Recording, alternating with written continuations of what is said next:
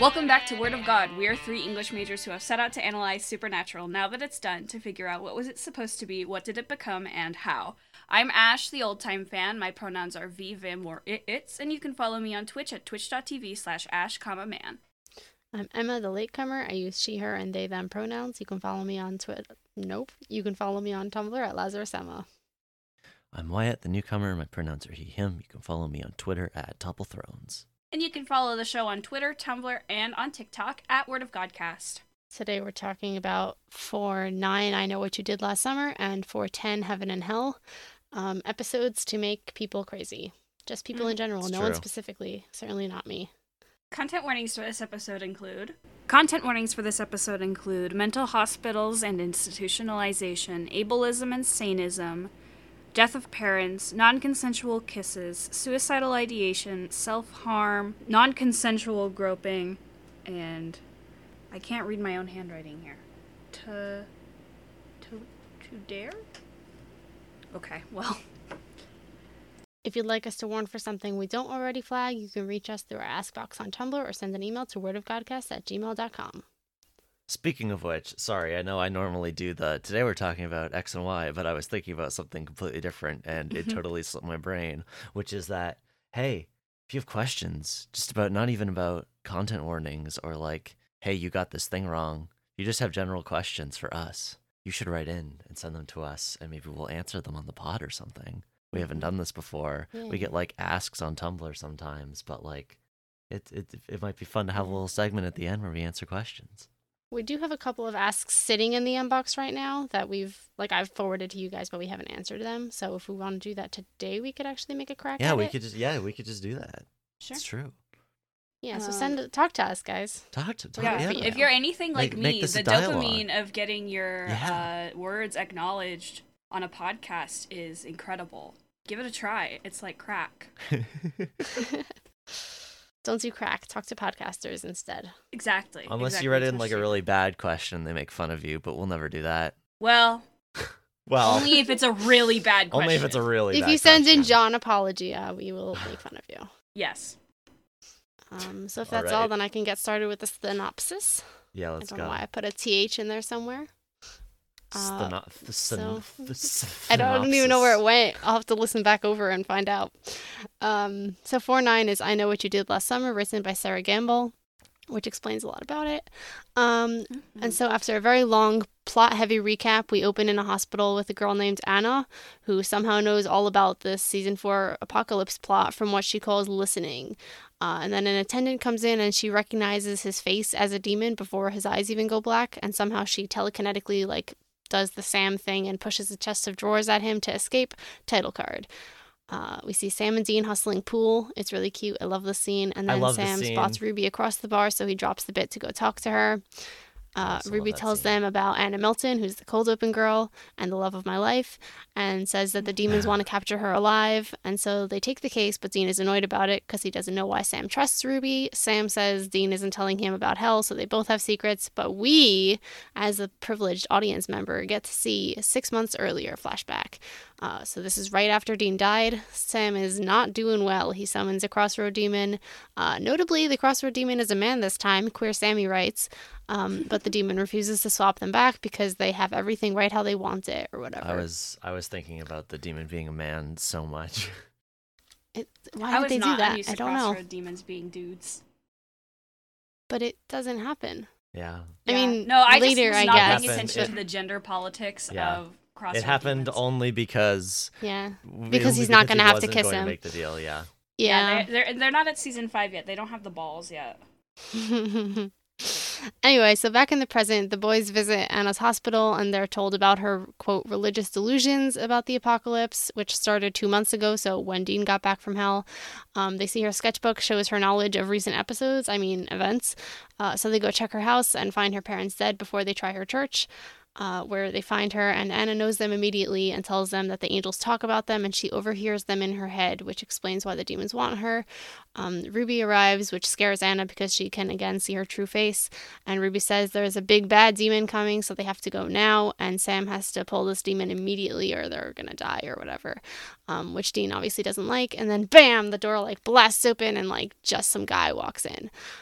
Sam fails to exorcise him, and Dean goes at him with Ruby's knife, but also fails. We learn during this little scuffle that this demon's name is Alistair, and he and Dean were, quote, close in hell. To escape this shitty little fight, the boys jump through the church window, leaving behind the knife, and next we see them stitching themselves up and having a little chat. Dean continues to mistrust Ruby, but Sam says that she saved his life, so cue another flashback. This time Sam is actually narrating. Sam is telling this scene, not just thinking about it. And so this is again 6 months ago. Two demons drunk jump a drunk Sam. I'm doing great. Two demons jump a drunk Sam. One of them is a woman who takes Ruby's knife and, surprise, turns out to be Ruby, who has been given a second chance by Lilith to take Sam out, and obviously she stabs the other guy instead. They make a run for it. She says that she's a fugitive now for Sam. Hold that thought for mirror reasons. And he should be grateful, but Sam says that he has no use for her if she can't save Dean. And then she switches vessels to a Jane Doe whose life support just got cut out. So the spirit is gone, the body is empty, and she can ethically be using this person's body. Sam accepts, quote unquote ethically. And Sam accepts Ruby's help in getting Lilith. So Ruby demands patience and sobriety so that they can actually get this right, and thus embarks their great partnership. We get a brief cut to the present as a reminder that Sam is telling this to Dean, and then another scene in the past where Sam fails to mind exorcise a demon. Ruby's really sympathetic about his loss, and then she kisses him, which he flips out about. And then they just have sex anyway. I do want to make it clear, this is consensual sex. She didn't just, continue after he said no. But, I don't like this scene. We'll talk about it. It is bad for me personally. I don't like it. Cut back to Dean, who's grossed out by hearing about his brother having sex. I swear these words are going in order sometimes. I have questions about this, but we'll talk about it later. Mm-hmm. And so skipping ahead, Sam tells Dean about hearing Lilith was in town. Now we're only 5 months ago, and he's going after her in a reckless, quote, kamikaze mission against Ruby's advice, knife to her throat against her advice. Oh, Sammy. So he sneaks in and gets baited by a little blonde girl who is not possessed, and then he's jumped by two big demons until Ruby shows up and saves him, and then she loses the knife and she's threatened until Sam comes back and exorcises the guy attacking her. So, power couple. And back in the present, Sam says that what Ruby said about, Dean and sobriety and et cetera really got through to him because it's what Dean would have said. And then at that moment, Ruby, in the body of a maid, a black maid, comes into the room to tell Sam where she and Anna are hiding. And at the cabin, Anna says Ruby's not like other demons.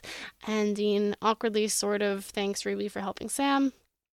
Anna finds out about her parents being dead, and then she says they're coming, which is when Ruby learns that they've lost the knife. And then Cass and Uriel come in. Hi. Uriel is mean about Ruby, and Cass says they're here to kill Anna, and then it's to be continued, which we'll get after we discuss this episode. What a good cliffhanger, I'll say. So now we've seen Sammy. It's true. We got the little between season 3 and 4 sneak peek preview catch-up montage flashbacks. Just throwing words at the wall like spaghetti.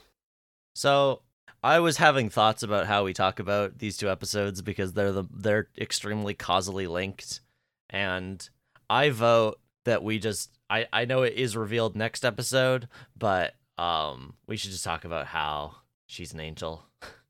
Yeah, I feel like that would make there's a lot no easier. Real reason to tiptoe around that. Mm-hmm. Yeah. Yeah, we find out in the next episode that Anna is an angel who ripped out her own grace and fell to Earth as a human. So, which is neat. And had no memory of it. She wasn't lying to them this whole time. She had to remember the next episode. If this was the second, if the chips had fallen as they may, and the next part was in the next episode, I'd have a lot more speculation. But we don't even have to worry about that. At first, I thought she had the shining like Sam, but no, she's an angel. She's an angel. So Anna Milton, what was your reaction to that? I thought she did everything. I'll probably talk more about this a little bit later once we've covered things in more detail. But in general, I thought this was a very good pair of episodes. I said a long time ago, like, oh, with the Monster of the Week nature of the show, I'm curious what's going to happen when it gets more plotty or, like, gets more into the, like, overarching story. And if it's stuff like this of, like, angels debating what it's like to be human and, like, the value of, like, giving up, like, great power and, like, knowledge of who you are and that you're doing good or whatever, to embrace, like, the more... the, like, ambiguity, the ups and downs of being a person. I think that's pretty interesting. Epic highs and lows. Yeah, the epic highs. Thank you. Oh, gosh. It's true, though. That is what she wanted. Yeah, that yeah, I think there's a lot of really good... Anna Milton just wanted to play high school football. It's true. There's a lot of really good scenes between Anna and Dean that we'll talk about. It's so good. Yeah. These were good episodes. So most of what there is to chew on in this pair of episodes is in the next episode, yeah. But this one is the Sammy-centric one, so we will talk about Sammy in this. Yeah. One other thing I had is that, like, I think I like the show better, at least thematically, if not what's actually happening on screen, when it's not dealing with monsters. I think it's... Well... So we'll see if that changes, but I guess it's just for the moment, considering how much we've dealt with monsters, it's a nice change of pace to not have to constantly be talking about the show's, like, dehumanization of, like, characters. Yeah, it's like that's not really a big thing. Like, the themes are different in these two episodes than they often are in, like, the Monster of the Week episodes, when it's like, oh, how far is it until this human is no longer human and can be killed safely, morally, etc. It becomes less about hunters versus monsters and more about humanity versus heaven and hell. Yeah, because I think the like, mutable nature between angels, demons, and humans, I think, is pretty interesting. The fact that like, an angel can become a human and thus could become a demon because all demons are human is, like, a cool like, through line, I guess. It does not go up as far as we've seen so far. A human cannot become an angel, I don't think. Although also, I mean, if it's just the power, if it's just grace. Could a human eat that and become an angel? I think it would probably kill them. I'm thinking, like, Percy Jackson, like, eating nectar for a mortal, like, it would kill you. There is some stuff that gets fleshed out in, like, the last season. Okay. Or the last two seasons. Oh, boy. So I won't say anything about it. But the show is not really concerned about that so much. It doesn't even really answer the question of whether or not a fallen angel can become a demon, if that's like... Oh, that's too bad. That's my new OC. That's so interesting. That's such an interesting thing to explore. It's right there. It doesn't answer the question of, like, does a fallen angel have a soul? Therefore, can that soul be condemned to hell? Like, I think if it's a person, then, like, there's no reason why. Like, if Anna had died without her grace, she would have had to go somewhere. I love doing this. But it's also, like, the show never says anything about it. So there's a lot of, like, blank space. It's really fun to Purgatory. It's so fun doing this, because I get to be like, ooh, here's all these interesting things you could do with this idea. And then Ash is just like, no, that never happens. Sorry to disappoint. No, I love having my expectations thoroughly dashed upon the rocks. Dashed upon the rocks of the mess that is Supernatural. At least... not in my memory. Yeah. But we do get lots of angels, so who knows? All right. Don't write in telling me that I'm wrong, because I have no memory. It's okay. My first note is literally in all caps, Anna Milton, The Blueprint. That one's for you, Desticule. Okay. I just love her. I love her little, so like, much. Blank stare when she's listening to Angel Radio. She just, like, so does this like, middle distance eyes and, like, slight head. She's a good actress. She's such a weirdo. I love her. I know how many more episodes she's going to be in, because I always it's hard to avoid this with me looking at the actors. So it's cool to see. I won't say how many, but it's cool to see that she's coming back. I assume.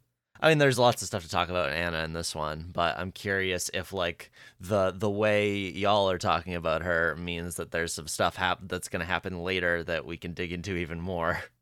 Oh, I'm specifically thinking of a few episodes from now, like is where most of it comes in for me, but there's a later episode after that. So, like, we get to talk about her plenty. Emma, is it on the head of the pin and the man who would be king? It's on the head of a pin, and the song remains the same, I think. I know that there are a couple of episodes that make the Desticule go crazy, and that's the only thing I know about them, really. Yeah. I haven't seen most of the big name episodes. I'm just like, yeah, I know that one. That's the so one where Cass does his thing. I've seen gift sets. I can put together the plot. Yeah. I'm like, oh yeah, that's the Orpheus look back episode. God, don't even talk to me about the Orpheus look. Anyway. My next note is... Anna says the end is coming, the apocalypse, and the psychologist who's taking notes on everything she's saying says the apocalypse, like in the Bible, and she says kind of fascinating. That's true. Which I guess is just like the show doing its thing where it says like, oh, we have the real revelations to excuse the fact that it's not going to be like strictly aligned with biblical canon. I just think it slaps when they do heresy a little bit. They love to do heresy a little bit. They simply love it. It's sexy to do a little bit of heresy. It's true. Oh, I forgot to mention in my synopsis, Anna's recap of the plot includes saying that Lilith is trying to break the 66 seals, and it's not just 66 seals exist. There are about 600 of them, and she has to break 66. No, Emma. Specifically, there are 666 seals. No, she says there are over 600 seals, and she only has to break 66 of them. That doesn't mean that there's exactly 666. That just means there's over 600. It's likely. Come on, guys. There's 666 seals. The number's right there. What are you talking about? They said 600 for a reason. Over 600. I mean, yeah. I'm just saying it's not textual. It's like a subtextual. It's a very easy leap to make. Fine. You cannot confuse fanon with canon, Wyatt, especially not in this show. Anyway, this is stupid. I think it's cool as a way of raising the stakes. Like, it's not just, oh, if you stop her from doing one, she can't do it anymore. It's like, you have to stop her from doing 601. Mm-hmm. It's just like, that's so many seals. That's so many things you can do. That's such a big checklist. It's so easy for her. Why is, like, it's really easy. Why did you make 666 seals? How come it's taken this long for the apocalypse to happen if it was this easy? Oh, like, we do get an answer on that. Okay. I mean, I guess it's that, like, there are so many demons out now, but still, you could slow burn that over centuries, right? Unless it's, like, a threshold period. Well, there's like an instigating seal. There's one seal that has to be the first seal, which we don't know about yet. Yeah, that's what I meant when we said we do get an answer. Like, we will find out why now, but for now it is pretty frustrating. It's just why? I would still like to finish the stupid metaphor I was about to give, which is it's like a combo meter in a video game where you have to keep hitting or else you'll lose your S rank if you wait too long. It's not cumulative, it goes back down. Such a dork. You are such a nerd. You are so lame. I'm happy. I'm pleased with that. I'm fine with it. Of course you are. Have you beaten Elden Ring yet, Wyatt? No, I'm so close. I haven't had time in the past few days. God, I have definitely spent. I'm a busy boy. I got a podcast. Anyway, it's true. So, I really like how when Anna's saying like. I keep saying Anna. When Anna's saying, like, the world is ending, etc., she says, so smoke them if you got them. I think it's just, like, really outside of her usual dialogue characteristics so far. Like, it feels out of character in, like, a really tasty way. Like, she's being weird. She's like, all right, the world is ending. It's time to drop this dreamy, manic pixie dream girl vacant gaze. I noted that down. I know this episode was written by Sarah Gamble, but that felt very like a Kripkeism to me. I know it's not. There's a lot of Kripkeisms in the next episode that I wrote down. My Sarah Gambleism in this episode is that, like, they say bitch so many times. It's true. Mm-hmm. Like I'm sad it feels like it. I wish it hadn't taken me this long to start identifying Kripkeisms because he's almost done. We don't have that many more Kripke episodes. Thank God. Maybe we could go back and look at the dialogue in Kripke episodes when we do our retro. 50th. Yeah, I was about to say when we do our retrospective, because there's It's like I said before, it's very distinct when it's a Kripke episode. Yes. Yeah. You can smell it. Anyway, I just wanted to say Anna has really nice hair. Shout out to this actress. Yeah, it's a nice shade of red. Pretty. Julie McNiven. I am free on Saturdays. I'm just kidding. I'm not. Also, so we get another Attack of the Waist High furniture, but this time it's used for good. It's also higher than waist height. So it's like chest height this time. I love how it fucking flat out knocks his ass out. Yeah, he gets owned. Yeah, he's literally a demon. Like, they're supposed to be super strong. It's really funny. This chest of drawers is made out of iron or something. Wrecked. It's so funny. I always find it funny whenever someone gets owned by furniture in this show. It happens so often. It's so good. I mean, it makes sense considering how, like, you know, it's a TV show, and thus, like, the easiest way to show magic powers is using a physical object that you can just manipulate, like, using movie magic instead of, like, having big, like, fancy CGI effects or whatever. It makes sense. It's just funny. It is absolutely funny. Oh, speaking of funny, he, like, comes in and she's like, oh, God, your face. What happened to your face? She doesn't actually say God. I should clarify. That would be really cool. She does not say anything about God. And he says, I know, and does, like, the demon black eye flash, and he says, I'm downright kissable. I don't know. It felt like Sarah Gamble was like, I miss writing Dean. Uh-huh. Like, that was a very Dean-coded line for this demon. Yeah. I mean, you know, the quippy nature of demons is not dissimilar to Dean, which is maybe why he would make such a good demon. Exactly. He has the credentials. He's already passed his bitch test. It's true. Including that he says bitch too much. Yep. Anyway, Anna Milton, girl boss. I'm like jumping around the scene a lot, but she also says, like, because there's so many seals and she only has to break 66, that's why the angels are losing, which... Sure. Oh, I love as a sentence. Like, yeah, it makes sense, but also, like, the angels are losing. That's so cool. Yeah. Yeah, I have thoughts about that and, like, the angels' relationship with what they're doing and God and what God's plan is in the show. Some stuff she says to Dean. But in the meantime, we see the boys actually hustling pool. This is the first time. Yeah. This is how they make most of their money. We're like 4.5 seasons in, and we finally see it. And it's a good grift they got. Like, it's clever. They're clever boys. They're very smart. So the bit is that Sam is acting extremely drunk. He's like, no, just let me win back my money, right? And Dean is like, come on, he's too drunk to be betting. Leave him alone, you know? And Sam's like, go away, I'm fine, and raises the bet. And the guy sees easy money, and he's like, yeah, of course. And then Sam, they exchange a look, and for a second, Sam is, like, very clearly sober. Yeah. And then, like, Dean makes a face, and then Sam, like, starts the game and immediately, like, is doing really well. But then he spots Ruby, and he abandons it. Yeah. Which annoys Dean. He says, keep the money, which is... Like, Ruby's not going anywhere. It's fine. Yeah. You can win your $500. It's elegant screenwriting at the very least to show us how much this matters to him, but also from a purely, like, logistical standpoint, you need that money. You don't have a job. Yeah. She can wait like an extra cards. 10 minutes. They just don't have cash. Sure, fine, but I do really like that we get to see this the same way that later we get to see their first aid. Yeah. This is an episode where we actually get to see the boys doing things that are part of their everyday routine. Mm-hmm. Yeah. We've seen the new first aid before, but not as often. Yeah, I do like that scene. It feels like this episode in particular was paying attention to, like, what it would be like to be them.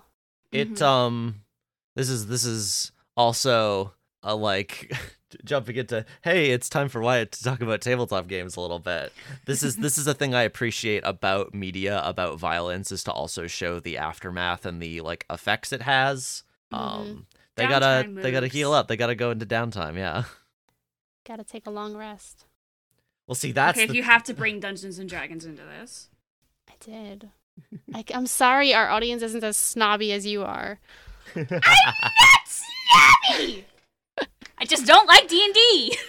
Well, this is. I mean, okay. Now we're actually talking about this. This is the difference for me. This is why I like different systems of, like, health and damage than D&D's, because D&D is just an abstract number that does not actually, like, mean anything in the fiction except for what you want it to mean, and then like is just hand waved with back up to full with a long rest, whereas like games with more like down to earth or visceral systems of harm where like you know how your character is hurt and like the time it will take to like remove that or like heal that back up. I like it. I feel like it's just for me, like philosophically, I'm interested in violence always being like messy and taking time to recover from afterwards. Sorry, I'm just imagining the clip of just, I'm interested in violence. Me. Well, media about violence, you know what I mean. Me seeing Eric Kripke say anything. My point, bringing it back to the show, is often the boys get hurt and we don't see like the aftermath of that, and it's cool to see it. Makes it feel more real instead of just like, oh, they put makeup on the boys again and they're not gonna have any scars or anything next episode. Yeah. Anyway, I think it's funny that Dean's hatred of Ruby continues, and he's like, I don't want to do this because Ruby told us to. And he's like, we're working a case, but thanks. He's like, well, actually. And then Dean says, oh, we have big leads in a way that is extremely bad at lying. Mm-hmm. Big leads. And she goes, sounds dangerous. She's like sick of his shit. It's so fun. I think, you know what, these two episodes turned me into a Dean Ruby truther. I think they have potential. It's very funny. Okay. Like, I think they would be terrible for each other, but they have so much fun just snarking at each other. It's true. It compels me. They need to be, like, rivals, and they have sex once, and then they're like, actually, that sucked. Let's just go back to arguing. Yeah. Yeah. That feels right to me. Anyway, Dean calls her a hell bitch. I noted that down. Didn't like that. This is where he's like, "You're BFFs with the demon," and Sam's like, "I told you." And then this is where we get the flashback. Yeah, I like this flashback. Well, right before that, actually, okay. Dean's like, "You want to fill in a little detail?" And Sam says, "Sure, Dean. Let's trade stories. You first. How is hell? Don't spare the details." Yeah, right. Ouch! He's such a bitch. Yeah, it's good. I love him. It's a good comeback. Mm-hmm. They both got things they're ashamed of a little bit. God, next episode actually made me cry. So let's move on from here before I start crying again. I like Sam's desperation in this demon scene, the crossroads demon scene. It's really good. Yeah, he like stabs the guy in the hand to stop him from walking away. Really he's angry and desperate, and it's good. And it's tasty. Love when Sammy gets to be messed up. So that being said, I had to look at Jared's face so much in this episode. It's true. There was very much Jared here. Derogatory. Yeah. Also, he like threw his, I don't know, beer can or bottle or whatever he was drinking. Sammy Litterbug moments 2.0. Cancelled. Yeah. But again, like it's good for pointing out his... What's the word I'm looking for? Not apathy, although that too. His, like, desperation or his, like, not... I know what you mean. Like, he's sunk so far that he doesn't care. Yeah, exactly. Anymore. Also, good. When the demon shows up, there's, like, a street lamp over his head. Love halo imagery. It's so fun. Yeah. It's really good. We get some more in the next few episodes. Season 4 and 5 are really good with the halo imagery. Mm-hmm. And wings. Sam wants to trade places. That's sad. Yeah, don't want 10 years. Round don't and want round 1 year. The Winchesters go. Yeah. That's the show. Stop. Nobody knows. We do know. It's true. Unfortunately. This demon says. Wait, why you didn't even finish the line? You said I don't want 10 years. I don't want 10 years. I don't want 1 year. I don't want candy. I want to trade places with Dean. I don't want candy. It made me burst out laughing in the middle of the scene. It's very silly. I had to rewind. I was like, did you just say that? I don't get what they're going with here. It's probably a reference to something that I didn't get, but... I think the point is just, like, he doesn't want any, like... He doesn't have a desire other than to be dead. Yeah. Oof. Yeah. Putting it like that, big oof. Mm-hmm. Anyway, the demon's like, no, we got Dean right where we got him. Go ahead. You want to kill me? Go ahead. I've made peace with my lord, which is fascinating. Yeah. It's so good. So after Sam's little crossroads thing, we cut back to them talking to the psychologist. It's like apparently the blow caused some amnesia, which is like, yeah, the demon left that guy Mm-hmm. And I like how they can do that as shorthand. Like, we understand the lore of the world enough to just let them do that. Mm-hmm. We got some mid-aughts, like, psychology stuff going on here.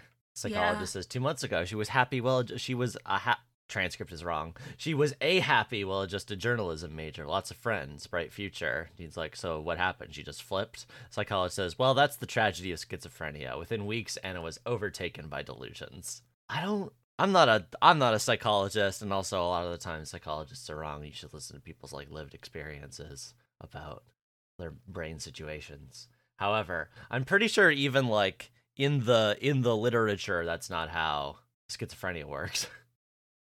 I don't think it's just a flip. Like, this doesn't seem like the best depiction of like mental. I don't know if disorders is the right word, but also like at least it's not actually what's happening to her. So like it makes sense that they're wrong. I don't know. Yeah, but the psycho. This is a trained psychologist. It's like this is a normal thing that happens. That's the tragedy of schizophrenia. Mm-hmm. Anyway, I just noted that down. That demons are everywhere. I do like the psychologist being like, it's not uncommon for our patients to believe that monsters are real, and Dean's like, yeah, which kind of raises the question of like how many patients here actually just like know things, but it's just never gonna address that ever. Another interesting blank space that will never be explored. Mm-hmm. I like Anna's sketchbook. Yeah, it rules. It's great. It's very cool as a way for the show to be like, yeah, she knows all the things. Here's the stuff that the boys saw. Dean's like, that's Revelations. And the psychologist says, since when does the Book of Revelations have jack-o'-lanterns? Because there's a very good drawing of the Sam Hain episode that just happened. Mm-hmm. And he says, it's a little-known translation. Yeah. That's where we learned that her father was a church deacon. Also, she keeps drawing. They learn later that she keeps drawing the like window of her church, which does not actually. I don't know why that happened, because unless she just like foresaw that the boys would jump through it, but it's like it's given more significance than it actually has in the plot, and I don't know why. Mm-hmm. You know when you like learn to draw one thing and you get really good at drawing that one thing, and you keep drawing that one thing over and over? That's Anna in the window. They do use it to find where she is, I guess, but. Yeah, like that doesn't explain why she kept drawing it. I mean, the logic the boys have is like, if you were scared and there's demons on your ass and you're religious, where would you go? The church. So like, I get it makes sense for her to be thinking about the church, not so much for her to be drawing it, but it's fine. Yeah. Anyway, rip to her parents. Yeah. Yeah. It's rough.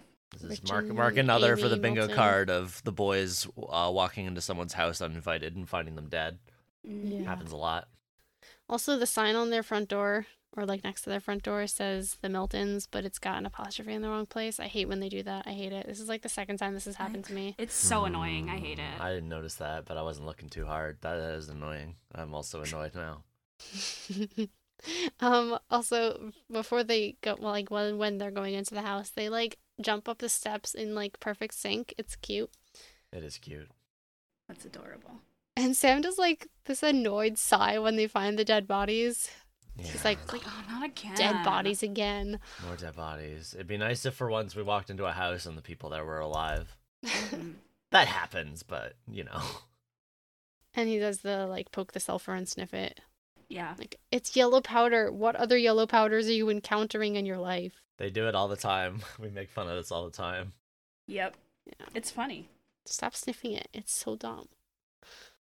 And then he makes a face, like... Yeah, like, I mean, it does stink. It smells like rotten eggs, famously. Like, you don't need to sniff it. No, yeah. He, like, put it right up to his face to sniff it, too. Like, it's sulfur. It smells. Mm-hmm. It's fine. It's fine. It's just stupid. It's always stupid. Me when I'm watching Supernatural and it's stupid. Yeah.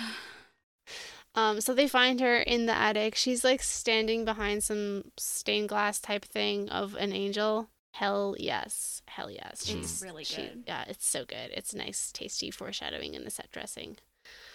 I love to watch the boys, like, walk slowly into a place with their guns drawn and then sheepishly put them away. Yeah. Just stop taking your guns out, guys. Well, what if they get attacked by a monster? Not out. Yeah, it's dark in here. I like the prominence of this stained glass window in this scene. Just this massive, like, purple-pink window, like, with a shadow on the floor. Love stained glass. This is literally that tweet about, like, Catholicism and the aesthetics. Yeah. Yeah. Anna recognizes them immediately. That's fun. I like that. She's like, "You're the dean?" Yeah. And he's like, yeah, the dean, I guess. It's so good. That's the dean. Adorable. The angels talk about him. He's famous. Mm-hmm.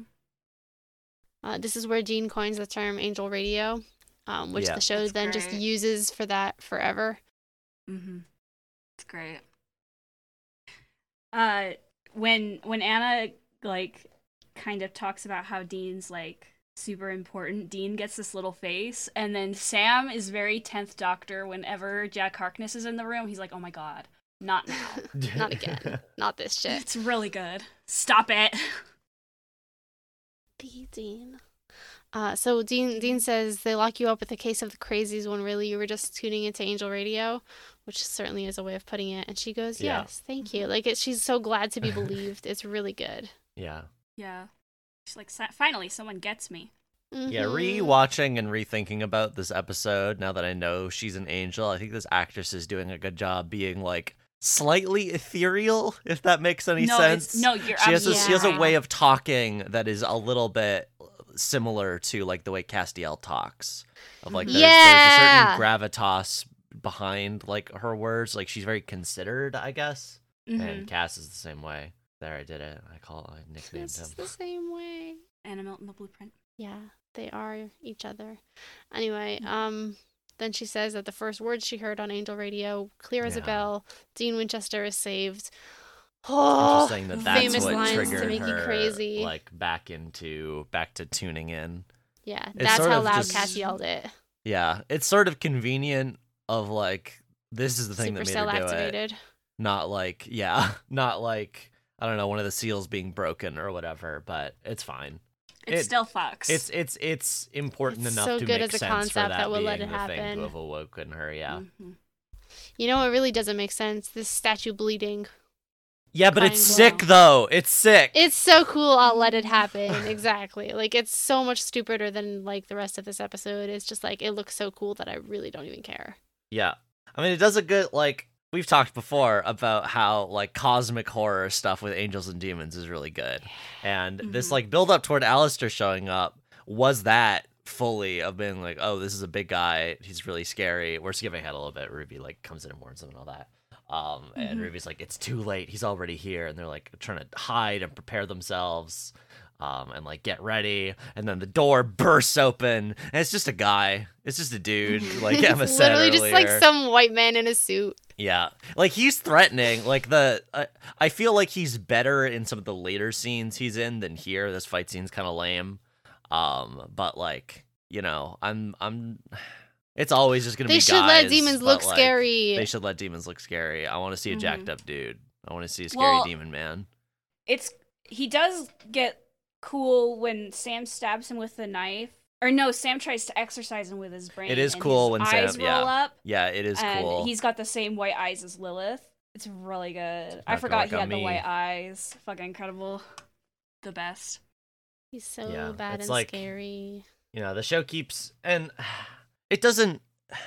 You can do this. Like, you can do... like existential horror by, like, not showing people the monster and, like, showing a human and, like, having the characters react or having some characters react in a way that makes them clearly not human. But you need to be a very skilled, like, horror cinematographer and, like, use imagery good and stuff like that. And the show's not that great at that. It's like, it's just a guy. I don't feel any existential dread looking at this dude. Not this time. It's, yeah, you know, sure. There's a lot of different cinematographers and a lot of different goals that the show has, but, like, we're not watching a horror TV show. We're supposed to be. Yeah, I know, but it's you know, like, I love when Netflix said it reminds me ominous, dark, scary. I'm like, oh, you mean the Men in Jeans show? Uh-huh. So true. It's like it shares a deeper similarity with, like, Buffy or X-Files, which also neither of those are horror either. Mm-hmm. I guess, like, X-Files is probably the closest. Like, it has some scary bits, but, like, It's not really what the goal is. It's more the spooky vibes than it is full on horror. There's like a good post I read a while back that's like the difference between spooky and horror. And this show is spooky and not horror.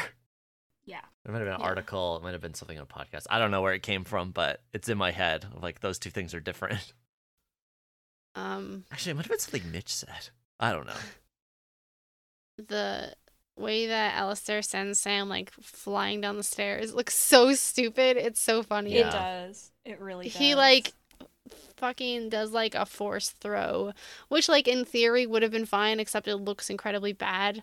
Like he's just like zooming along a wire and then he gets thrown down the stairs. Like it looks so stupid. It's very funny.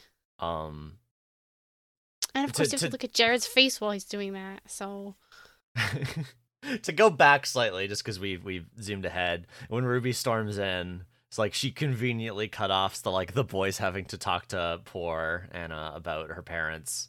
Mm-hmm. But I like Anna's her face freaked out looking at Ruby. That is good, reminding us that Ruby is a demon, and that it's weird that they trust her. Yeah. Mm-hmm. Anyway, Alistair's like, it's my old buddy Dean.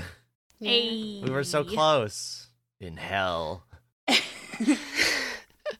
Also, the I'm wearing a pediatrician line is good. It's so good. I love it. This becomes more noticeable later, but I don't know what's up with this voice that this actor is doing for Alistair. It sounds like, what if Truman Capote was a New York gangster? It's weird. It's very... It's interesting, but also I think Alistair's voice, kind of like Azazel, makes him very memorable. Yeah, no, it's super true. It sure is a hard-to-forget performance. It's just what an interesting decision. Yeah, what... Why is this demon so fruity?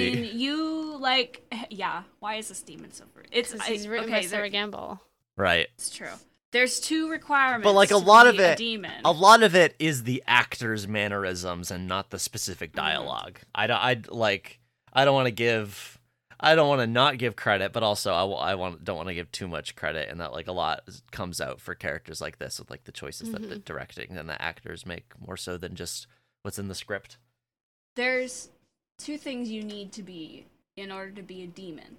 You need to be bitchy and you need to be fruity. Fair enough. That's it. That's all you need. I'm already there, baby. Exactly. When Sam tries to stab Alistair, hold on, right before that, he tries to stab him, and I don't know, I guess he misses, or he's immune or whatever, but Alistair says, you're going to have to try, you're going to have to try a whole lot harder than that, son. I love when characters refer to the Winchesters as son. I understand that it's a perfectly normal way to talk. I mean, maybe not normal. It's something that happens. People say that, but it always hits. I think it's just he's a boss, so he has more HP. Looking at this, it's Sam stabs him in the shoulder, and the knife is having an effect. It's crackling, and he doubles over a little bit and has to pull it out. It clearly hurt him. And you might be able to kill him with it if you did more damage, but he only got one hit in. It's when you've been grinding the first area, but then you accidentally stumble into the late game. It's not I've been one-shotting these skeletons. Yeah, and exactly. Then you, fireball someone. All the other demons kind of staggers, and you're like, oh fuck. All the other demons are just boring, first level skeletons, and then this guy's pretty tough actually. This guy's a skeleton boss. Mm-hmm. He's got a name. Yeah, he's got a health bar on the bottom of the screen. Yeah, you have to walk through a fog gate to get to him. Did we make this joke last episode? I don't know. I don't think it was last episode. I think it was a while ago, maybe. Okay. But I could definitely be wrong, so if it was last episode, nobody... I think we did. I think we made this joke. I think we talked about Samhain in the same way. As a boss? Yeah, probably. You know what? It's fine. It's fine. We're simple autistics. We make the same joke every time. Anyway, they jump out this window, and it's incredible. I made a GIF. They very Spike Spiegel coded of them to jump at a church window. We will post that in the refs. I'm proud of it. It took me almost half an hour. I admire your conviction, sir. Thank you. I had to make it slow-mo by doubling all the frames. It took a while. Anyway, I'm curious how they did this, because it looks like they jump out of a church window. I don't even know. I do like also the way like they look at the window and they look at each other and it's like, yep, this is the best way to do it. Mm-hmm. Yeah, they have like a little unspoken conversation. I'm pretty sure this is real. Like they built the set for them to jump through. Yeah, because it looks like bits hit French them. Mistake coded. I don't know. It doesn't. I've seen what this show's CGI looks like, and this looks better than that.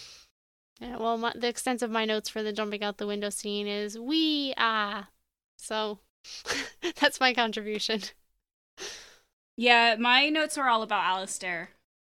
Valid. He's my evil meow meow. He's your evil little scrungly bunko. Mm-hmm. Alistair and his little cuck box. Oh. Live Sam Ruby reaction. Damn. I'm not finding anything about like quotes from the staff about this. It's all just like episode reviews and people talking about it. Like I want to hear about the window. I don't care about can Anna be saved. I want to know about the window.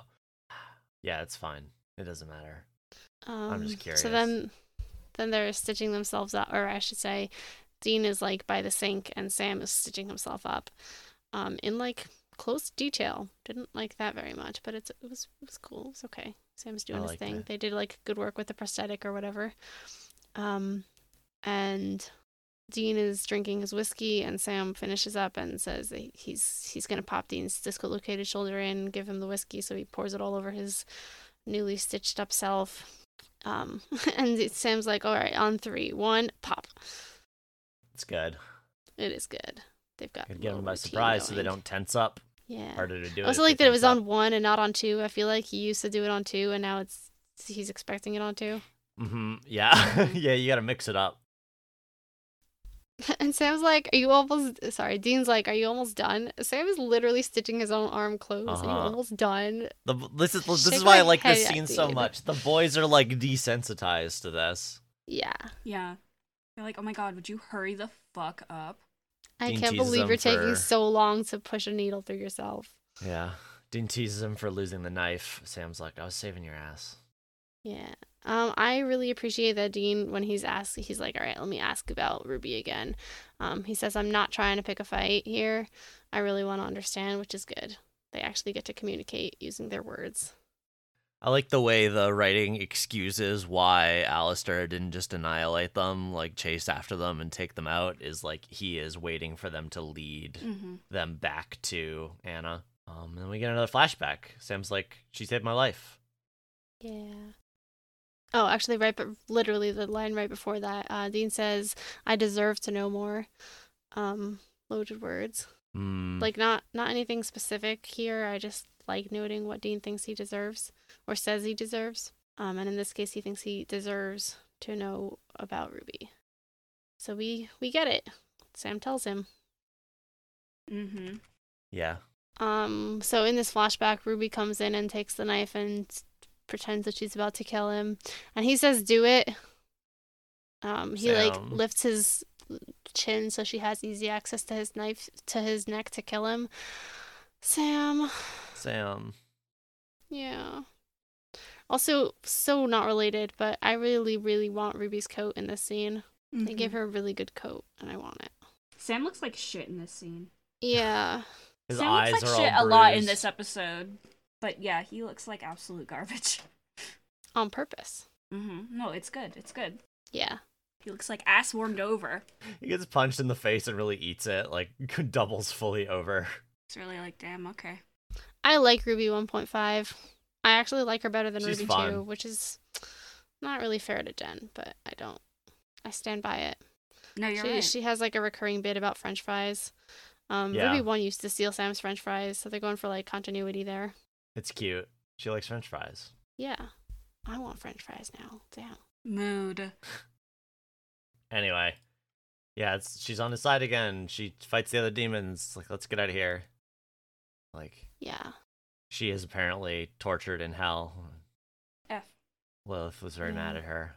Yeah. Yeah. Says, I and, deserve like, I'm about damn to... thank you. Sorry. Yeah. She says it. I'm about to say something that is not going to make any sense to Wyatt yet, but hopefully will make Ash at least crazy. I'm a fugitive for you, Sam. I took all this risk to get back to you.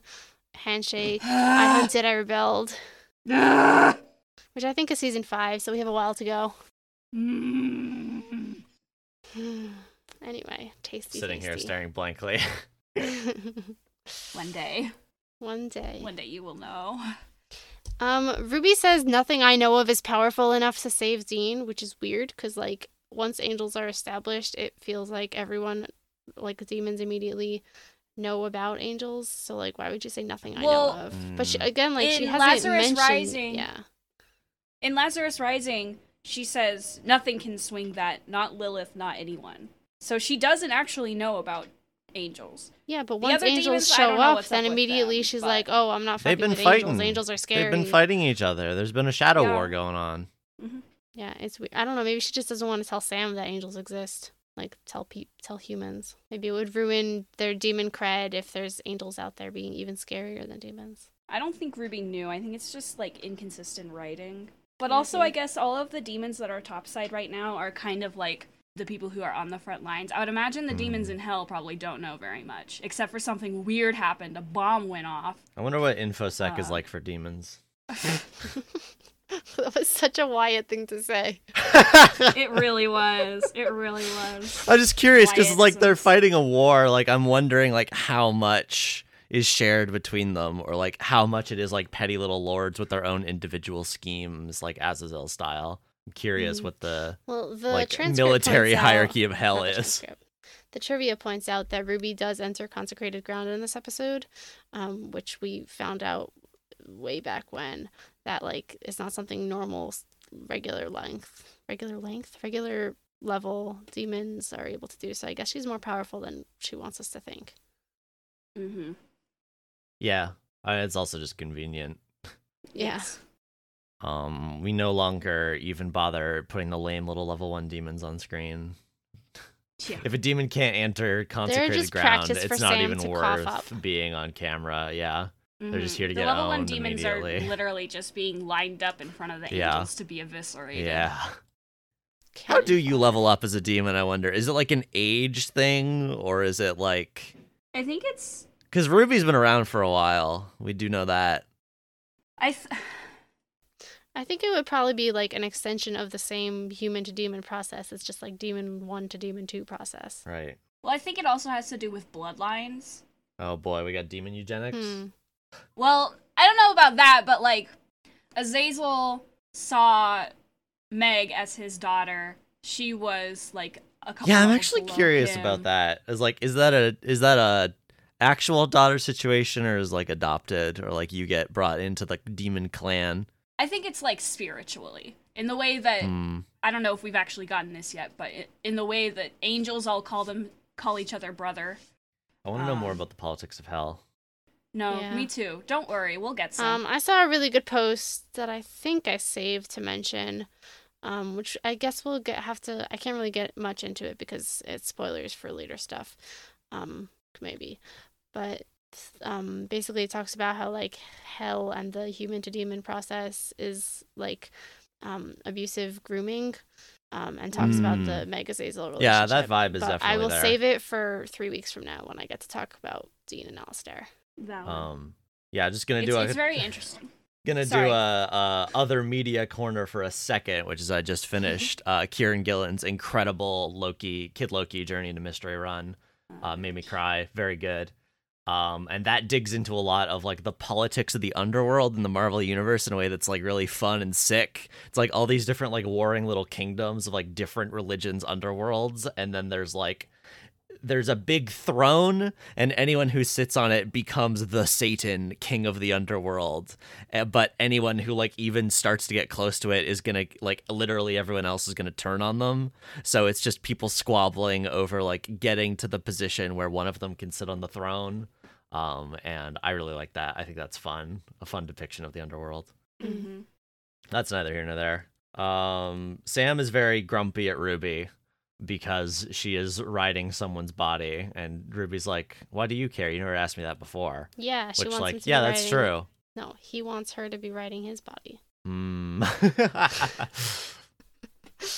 Yeah, he has never asked that before. He's I don't know, grown a conscience about the human demon politics. It's also probably like easier to forget about it when you only ever see her in the one body, and then it's like when she has moved on to like be in someone else, the difference becomes a lot more clear. You can't ignore it anymore. Also, fairly recently was the Rising of the Witnesses, right? And so we've seen Meg's vessel complain about being a demon vessel. Yeah, it's true. But yeah, the way she gets around this is find someone in a coma, which, yeah, I guess, fair enough. Like, not just a person in a coma, but a person who literally just died. Yeah. Yeah. It's very convenient. Wearable. It's very convenient that someone just happened to die of being in a coma now. I mean, there's lots of literally anywhere in the entire world she could have gone. Speaking. Someone has to be dying. Anyway, the spirit is apparently gone. Apartment was empty, which, yeah, okay, I guess. Yeah, I mean, it works. She's gone green. She makes an Al Gore joke. She does make an Al Gore joke. It's convenient. It's like, it doesn't bother me. It's fine. It's very supernatural in terms of like, well, here's our alibi for why this is fine. Mm-hmm. But, you know, Sam doesn't fully excuse it. There's a certain degree of Sam being like, okay. But, you know, whatever. This is where she wants, like, patience and sobriety. I don't know if there's anything else to really talk about in this scene. I just think it's good that, like, he realizes that she wants him to use her psychic thing, and she starts to, like, try to convince him, and he says, skip the speech, I'm ready to let's go, and her eyes go, like, wide a little bit. I think it's really good when Sammy can spook a demon. Mm-hmm. That's fair and true. She also calls him cowboy, which is cute. It's cute, yeah. And then she says that Lilith is one scary bitch. Ruby, we've talked about this. Uh-huh. This is why this is not the same Ruby, because Ruby 1.0 told Dean to stop calling her bitch. It's true. She did do that. So my next notes aren't until the sex scene, so first Sam fails to exorcise this guy. Which is fine. And then Ruby, like, stabs him. We just see the knife go through the back of his head, which is cool, and I like it. And she, like, the demon's laughing at Sam, and she stabs him and goes, not funny. Literally in my brain, I was like, John Mulaney. Yeah, stop having my fucking brain, Ash. Yeah. Stop having my brain. And Sam is in a t-shirt. So true. I just think for equality's sake, I have to point out when Sam is in a t-shirt. Fair enough. There's something here that I don't know how the show wants us to think about it, because they do literally have sex in the next scene. But like I don't know how I feel about the training process here of, oh, Sam, if you're not good enough, I'm going to kill this guy. Yeah, I think that's tasty fucked up. Like, they are getting rid of the demon. They are killing the victim. Like, why doesn't he just keep trying? They can just keep this guy indefinitely. Yeah, why don't they just keep him around? Yeah. But Ruby kills him. Because he's annoying. So it does feel a little bit like Ruby's threatening the life of the victim, of the vessel, if Sam fails to match up. Which I don't think is intentional. Like, they're not framing it like Ruby's being an asshole for doing that, but, like, it's not there. When Dean says that she's manipulative, he's kind of right. Yeah, it's true. And I don't know, like, again, I don't know how much we're supposed to... I guess, like, they do play really ominous music in that scene, now that I think about it.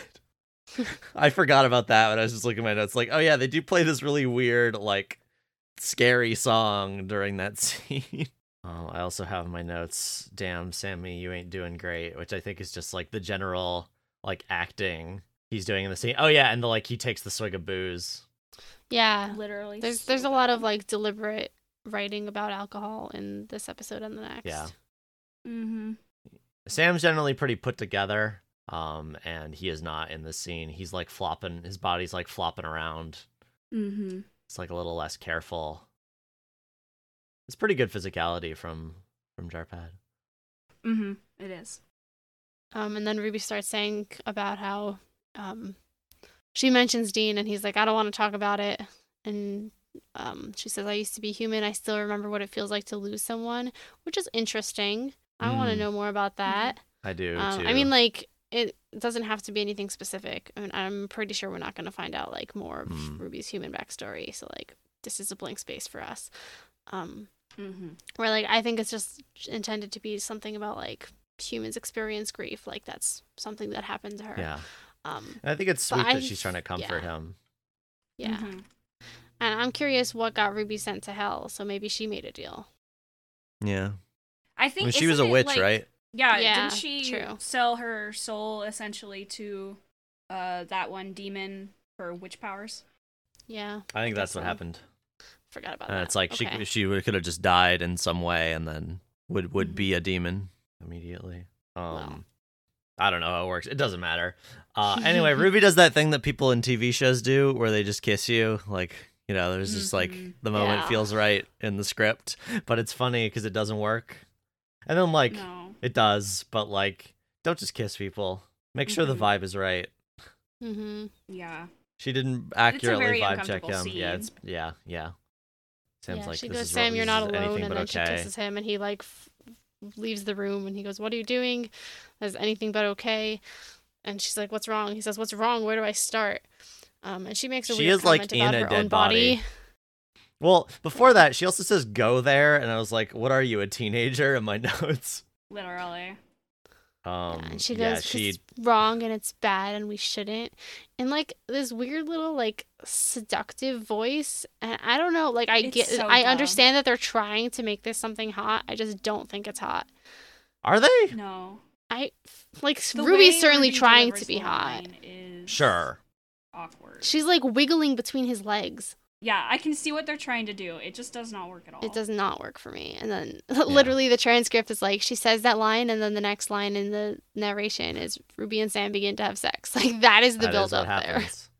Also, Ruby is not wearing a bra. She is not. I did note that down. Ruby said free the nipple. I was like, oh, women just don't wear bras in this show. And then in the next episode, Anna's wearing a bra. And I'm like, okay, I guess demons don't wear bras. Ruby. She's just free nippling. Well, you know, it's chafy. She is from the olden times before they had them. She stole a body. You know what? She stole a body from a hospital gown. She didn't know that they were supposed to wear bras. You're telling me Ruby 1.0 ran around, I don't know, braless the entire time. Their new invention. Shrug. I'm playing the most devil's advocate here because it's funny to me. Yes. I know Genevieve must have been wearing a bra because her... you can tell. Generally, you can tell when an actress is not wearing a bra. So why didn't they give Ruby a bra? Because they wanted to just cut directly here. Yeah. It's so weird. It's so weird. I don't like this scene. It takes me right out of the fiction. And stop making me look at Jared shirtless. I don't want to see it. I am looking away. There's a line later where Ruby says, pretty fit for a nerd, and I thought that was pretty funny. She's pretty buff for a nerd. It's very funny. It's really funny. I'm sorry for not accurately quoting it. You should be. Your crimes are innumerable. Anyway, after this uncomfortable scene, Sam says, yeah. Dean says, too much information. Sam says, hey, I told you I was coming clean. How much was Sam's? How much? If we're like literally, how detailed was he being here? How detailed was he being? If we're supposed to take these flashbacks as like Sam is narrating everything that we're seeing, what like that doesn't? It's a joke, but like it doesn't make any sense. Like in the fiction, it's like kind of funny, but also I've seen this joke like hundreds of times. And it's like it doesn't make any sense. Why would Sam say that? Yeah, and then Dean mentions brainstorming imagery, like. Yeah, it's like what? How much was Sam saying? This was a major loss for the A-Spec Sammies. Yeah. Sam only is aloe when he's in a bad place. And that's valid of him. He's A-Spec. Mm-hmm. It's a bad coping mechanism. Anyway, back in the past, Samurai Jack. Sorry, Sam. Sam wants to go kill Lilith immediately, and is like, we gotta do this. It is like... suicidally like wanting to bring her down, which Ruby sees right through. And Sam's like, that's stupid. Ruby says, no, it's the truth, because if you kill her and you survive this, then you have to go on without your brother. Oof. Yeah.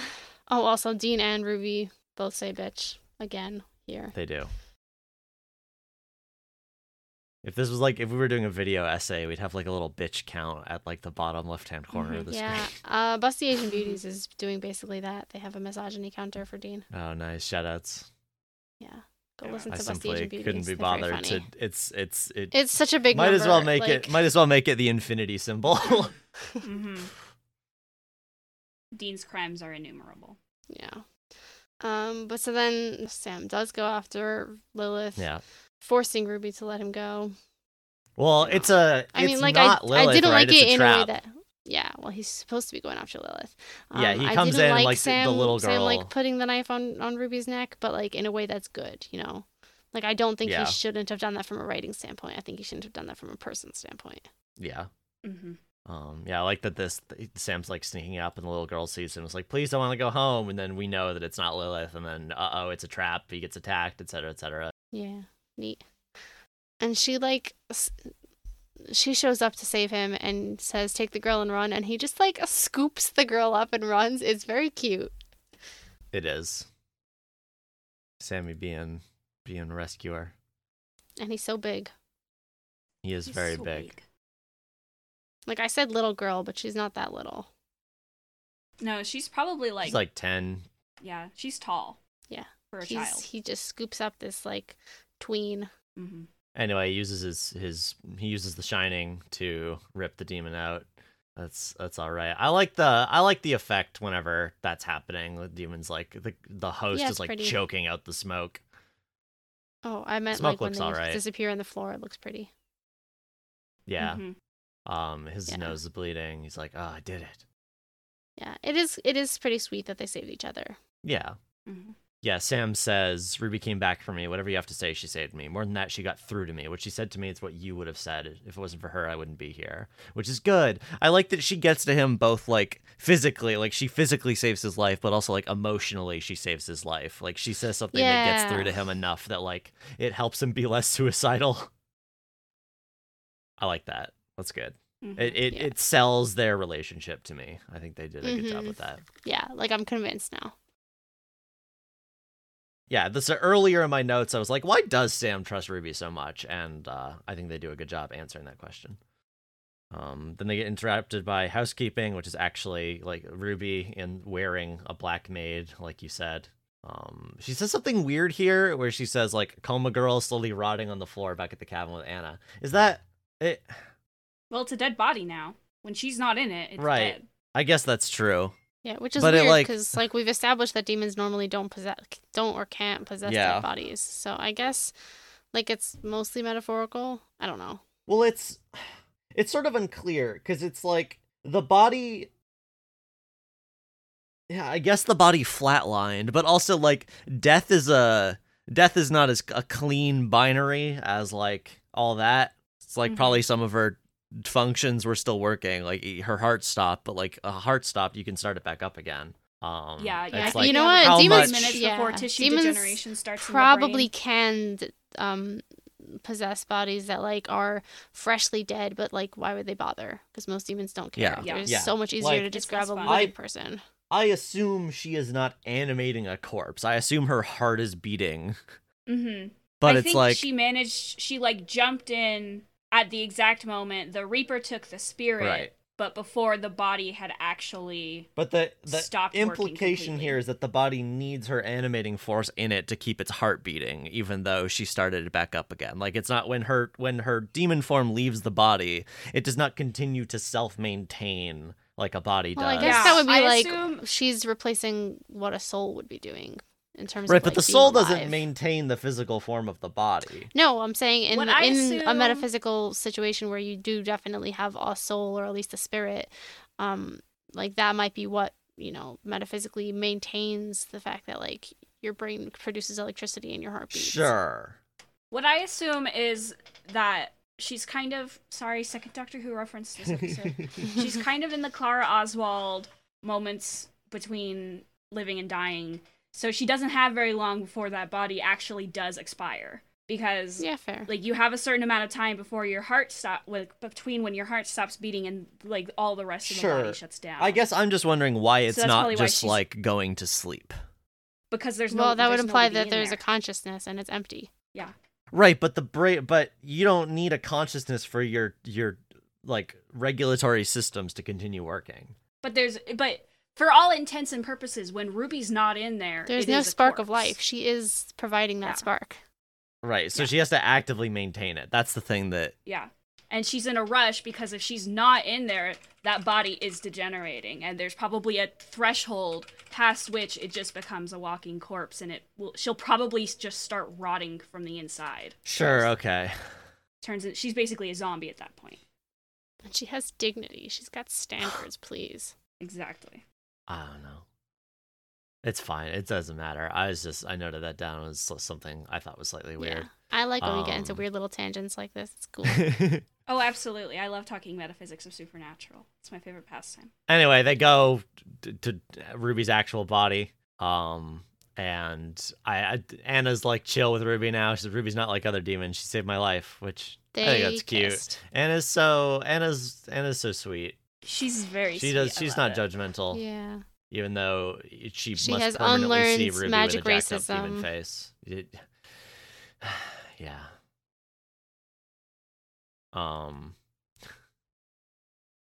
Anyway, Dean says, I hear she does that, which I think is funny.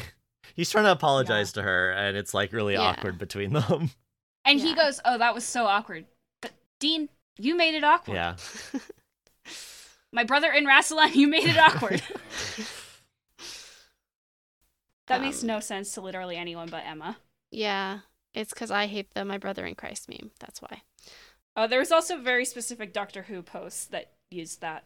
I believe it. That I sent them. Yeah. He's like in the middle of trying to apologize, and she's like, don't strain yourself, which is, again, like fun banter between them. He also has really good lighting on him in this scene. I like looking at him. I also like looking at Dean. This is the scene where I first noted, I noticed before, but where I first noted that Anna's shirt is like very low open, and I was like, why is like half her titty out already? It is. I was like, for equality, they should show us. And then I remembered Sam also had his shirt completely off today, so I was like, all right, I guess they did give us equality. People can wear whatever they want, but she is supposed to be like a good Christian girl. Yeah, exactly. Yeah. It's fine. I'm not mad at the shirt. I just it doesn't matter, but yeah. I thought Ruby was there during that fight, wasn't she? Like, I know she left with Anna. She left with Anna before they lost the knife. Without the knife. Okay. And Dean's like, hey, don't look at me, and Sam says, thanks a lot. you got him in trouble with his girlfriend, Dean. Uh-huh. Now he's gonna sleep on the couch. And then we get a really good bait and switch, because she's like, impeccable timing, door bursts open, cut to commercial break, and then it's not Alistair, it's Uriel and Castiel. They're here. Uriel. Every time Cass comes on screen, I'm like, hi, bestie. Yeah, exactly. I literally write it in my notes. Yeah. Ruby's pretty freaked out looking. Uriel calls her a stain, which is very good and demeaning. Mm-hmm.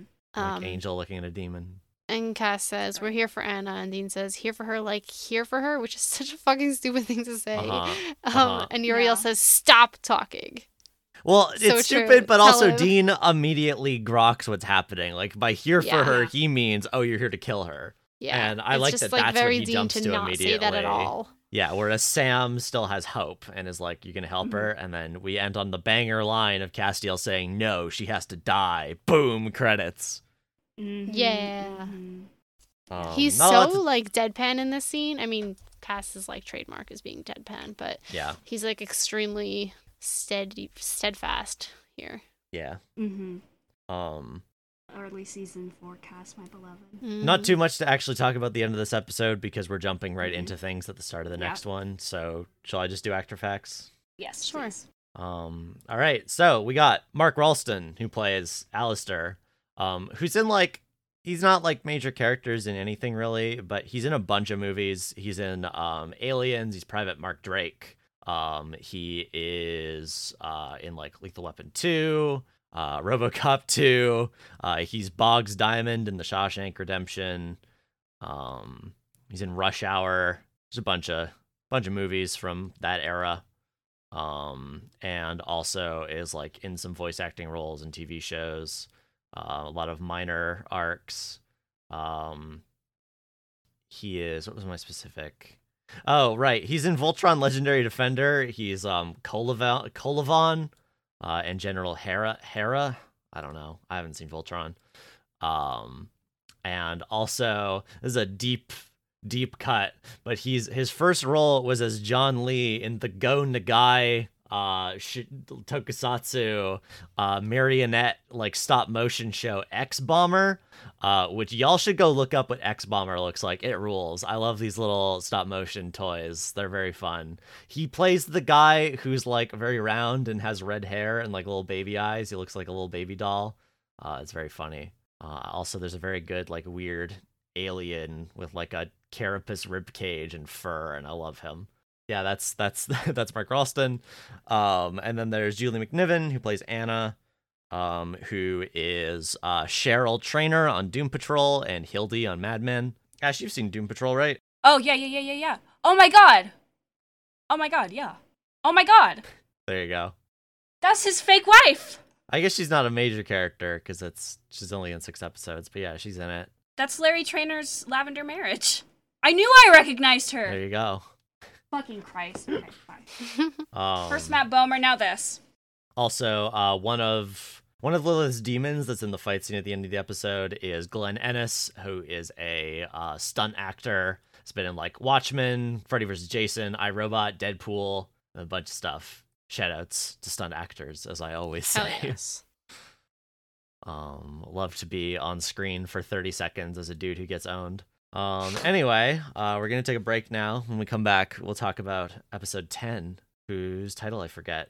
Heaven and Hell. It's very straightforward. Oh, actually, there's a thing I wanted to say, which is I think there's a funny like hierarchy of titles in TV shows. It's like when you're naming your thing, that has to be its own standalone title. But it's always funny when a TV show like just steals the title of another thing as the title for the episode. I Know What You Did Last Summer being a slasher movie and also a 70s novel. I just think it's funny. Or like whenever they use like song titles, it's like when you're naming episodes, you just get to not give a shit. It's like, oh yeah, whatever works. It's this one's about flashbacks. We're gonna call it I Know What You Did Last Summer, even though it doesn't really link thematically to that story at all, really. Like it's barely even a secret. Yeah, well for this one, they're just like, you know what this one's called? Heaven and Hell. Yeah, exactly. Mm-hmm. It's like it's hard to constantly title things. I get it. Yeah, they have to come up with 327. Well, I guess 326 because one of them is pilot. Yeah. Nope, 327, because I'm going to count the truth as separate from despair. Fair enough. Yeah, this is one of those little things about TV shows I like to think about, the act of naming an episode. Anyway, break time.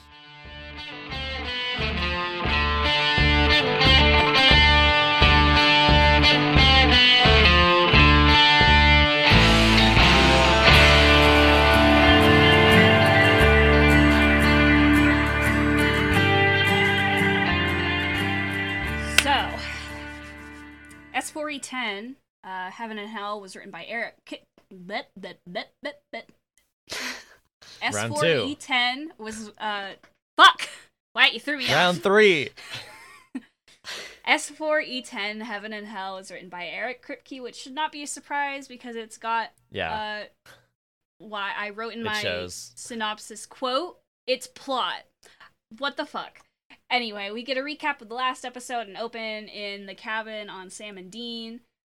Dean and Sam are talking about Anna. Wait, let me double check. Hold on. Sorry. Might have misread the... Oh yeah, okay. The blood sigil happened in the last episode. We didn't talk about it. But so Sam and Dean are talking about Anna, and Dean decides that they have to get safe from the Angels because even though Anna got rid of them, they're going to be back. So he cuts to Bobby's panic room, which will keep Anna safe from demons. Ruby tosses them hex bags that will keep them hidden from, quote, all comers. We find out that Bobby is on vacation and/or a case in the Dominican. The blood sigil didn't happen last episode. No, it's at the start of this episode. Last episode ended with Cass saying she has to die. It ends with the cliffhanger. It says teaser. Well, it's wrong. Teaser, not the recap. The teaser is the cold open. Recap. The episode starts with when the transcript says teaser, it means cold open. And sending them away. Yeah. Okay. So I guess let's start the fuck up. All right, round four. Ding, ding, ding. Wait. Before we actually get started on take four, this episode was written by Eric Kripke, but it was also co-written, teleplay written, one of those. No, Eric Kripke wrote the teleplay. Okay, yeah. So Trevor Sands also has writer credit. Yeah, the story is by him, so he actually had the idea. Okay, Trevor Sands, you said. Mm-hmm. It's in the wiki page, not the transcript.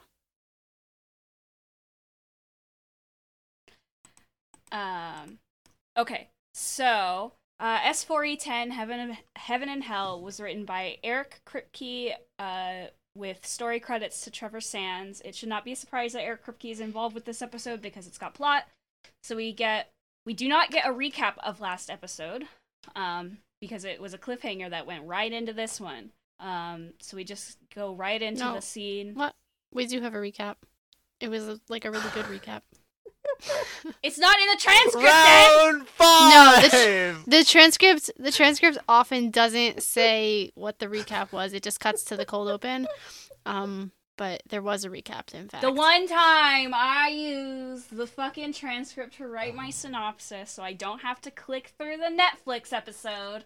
Just write your synopsis after you watch the episode. I forget. I hate doing that. I forget. It's so much easier. I always use the transcript. It's so much easier for me. So there's a recap, I guess. It's apparently a very good recap. It was just a reminder of all the stuff that happened and a really good play-by-play of last episode condensed. And then we shoot right back into the scene that we left off on. Uriel is telling them to get out of the way. They're like, hey, no. And Uriel makes a really, shitty comment. I love him. Dean says, you're some heartless son of a bitches, you know that. Cass says, as a matter of fact, we are. And it's so good. Cass is a bitch. So they're no, you can't kill her. Yeah. I said in one of my Discord chats when I watched this episode yesterday that Cass has always been gay, but Dean made the walls of the closet into windows. And that's the hill I'm gonna die on. Uriel makes a comment about the fact that Sam and Ruby have been having sex, etc., etc. They fight. Cass touches Sam's forehead and puts him to sleep. And then suddenly there's a bright light, and it's really good. Cass and Uriel disappear into shadows with wings in the wall. It's good. So Dean goes into the room where Anna was hiding. Turns out she's used her blood to draw a sigil on the mirror. And it has not killed the angels, it has sent them far away. Anna doesn't know where she got the idea for the sigil, it just popped into her head, so she did it. Now, we cut to Sam and Dean talking about Anna in the other room. Dean decides that they have to get safe from the angels because even though Anna got rid of them, they're going to be back.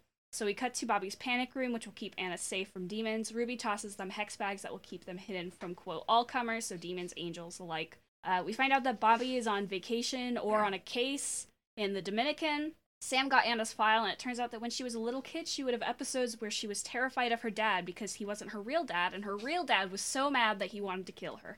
Anna shows up and demands that they, she's mad that they're looking at her stuff behind her back, and instead of just asking her, do you fucking mind?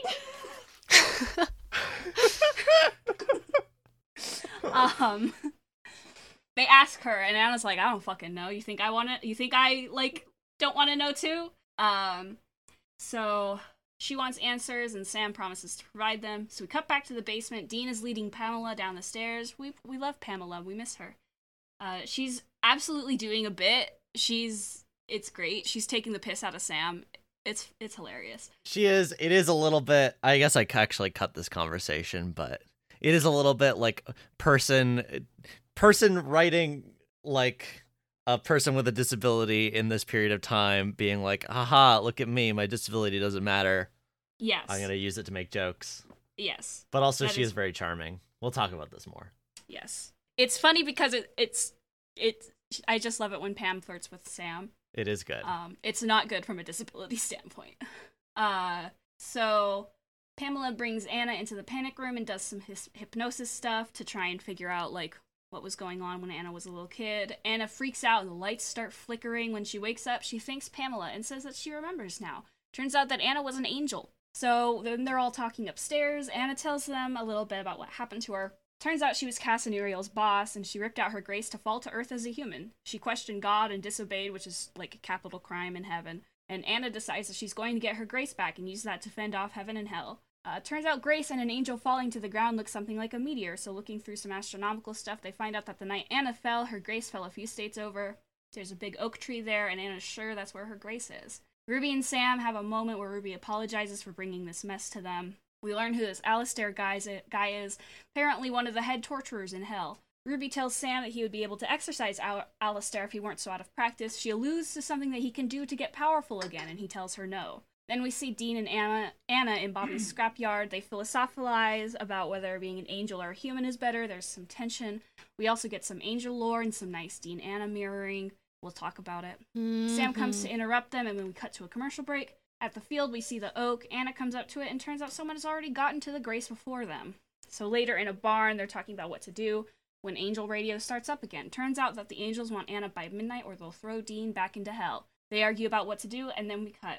Dean's looking at something at the Impala, and Anna comes up to him, and they talk some more. They talk about whether or not they deserve to suffer for the bad things they've done. Anna asks about hell, Dean dodges, and then they have sex. And then we see Ruby sneak out while Sam sleeps. She burns the hex bag at a crossroad, and Alistair appears. Demons come up and grab Ruby.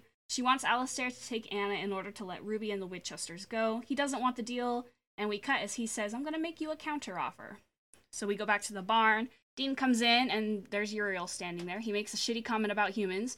Dean realizes he's dreaming, because that's the only way Uriel can talk to him when they're warded with the hex bags, and also comments that Cass isn't around. Uriel explains that it's because Cass has a weakness. He likes Dean. Dean tries to bluff, saying that Anna already has her grace, and Uriel's like, "Oh, that's funny, because I have it right here," and he pulls it. It's like on a necklace around his neck. Literally iconic bitch moments. Literally so true. Uriel groks that Dean and Anna had sex, and Dean makes a Ken doll joke, and then he calls Uriel's bluff about throwing him back in hell. And next we cut to Ruby. She's naked. She's tied to a kind of weird dentist chair. Alistair's torturing her with the demon knife. He's monologuing, etc., and he tries to make Ruby tell him where Anna is. She says that she won't tell him because then he'll kill her, but she will show him. So Sam's worried about Ruby. Dean is drinking. Anna makes a comment about it. Like was said earlier, there's some stuff about alcoholism in this episode and the last episode. Cass and Uriel bust in, and we find out that Dean told Uriel where they were. Oh no! Anna immediately knows why. The angels either kill Anna or kill Sam. Cass and Anna have a brief conversation, and then Alistair appears with Ruby and a couple other demons. So there's some name-calling, some chest-fluffing, etc., and then it's an angel versus demon fight. It rules. Alistair starts exorcising Cass, which also rules. Yeah, and then Dean hits him in the head with a crowbar. Cool. Yeah, we'll talk about it. It's a great fight scene. So Dean hits Alistair with a crowbar. It's hilarious. Yeah. Anna gets her grace from Uriel and smashes it on the floor. She gets her mojo back, and it blasts Alistair away, and then she's gone. So Cass and Uriel disappear to go find her, or otherwise regroup and figure their shit out. It's not really clear which. So it turns out that this was the Winchesters' plan all along. How much of it was their plan is kind of unclear, but, it's fine. In the denouement, Sam and Dean are sitting on the Impala drinking beer. Dean makes a comment about how Sam must be curious about a comment Azazel made, and Sam gives Dean the space. Then Dean decides to talk Alistair. About it. Turns out, did I write Azazel? Sorry, no, it's okay. You said that. Yeah. I did that twice. A comment that Alistair made. So it turns out that, we already know this, but this is the first time Sam hears of it, that in hell, it wasn't 4 months, it was 40 years. And every day in hell, they would torture you until there was nothing left. And then Alistair would come down the rack and make an offer. He would take you off the rack if you put someone on. And Dean tells Sam that he said, "Fuck no," for 30 years. And then he broke. And this eats him up inside. It's very sad. We're going to talk about it. Yeah. I literally have tear stains in my notebook from this part. Mm-hmm. It's from something Eric fucking Kripke wrote. It's very... It's very Stanford prison experiment in a weird way. Mm-hmm. All right, I see that. We'll talk more about that. Yeah, when we get to analyzing this scene. It makes me very sad. This is a good episode. I could do without the weird naked torture scene, but the rest of it was good. She did not have to be naked. Yeah. Yeah. My first note, besides that I like the recap, was Uriel saying, "I'll kill her gentle," which is pretty cool. Mine is Uriel saying, calling Anna worse, quote, "worse than the abomination you've been screwing." Mm-hmm. Which is, man, angels really don't like a fallen angel. No, they do not. Yeah, especially, like, that's his old boss. That's his old boss. And he has no respect for her at all. Which, like, well, fair, it's fair. I wouldn't respect my old boss either, but yeah. That's not what I mean, you know? Yeah. In angel culture, it's, like, a much more important, like, camaraderie. So, yeah.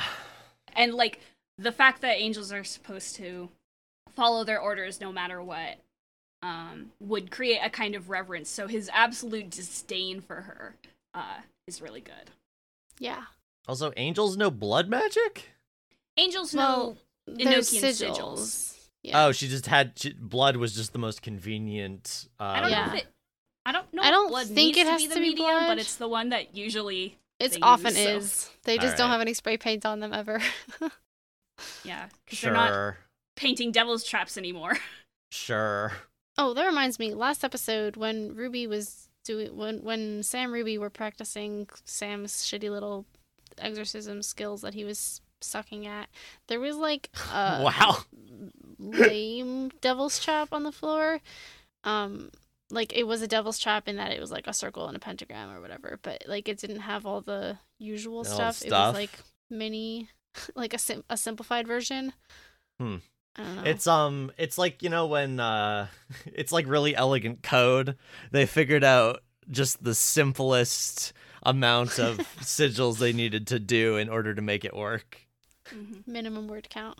Yeah. And it's like, if it's that simple, why do they, you know, if Sam knows about this simplified version, why do they keep using the fancy one? Iteration. Maybe it's they less figured it effective. Out. Anyway, yeah, I think it's cool that she does magic and sends them out. The way they, like, are thrown into the air and, like, blip out of existence is kind of cool. Mm-hmm. It's kind of silly, but it's also kind of cool. Yeah.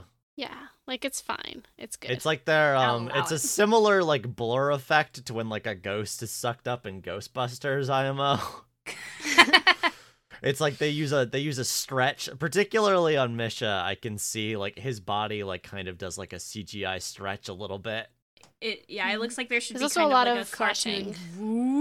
Yeah, I mean, they use a lot of the bright flashing and the white lights to obscure the CGI for sure. Mm-hmm. But I think it looks all right. Mm-hmm. I like the wings on the wall. I just love it when Supernatural lets us see angel wings. Yeah.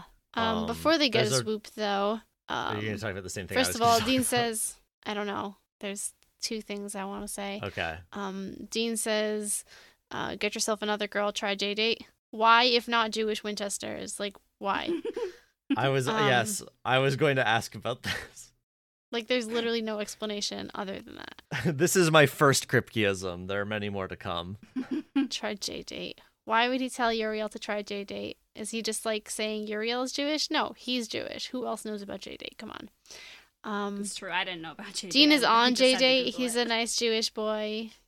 So I don't know. He's got his little... Forget all of those Grindr account fix. We need Castiel on J-Date fix. So true.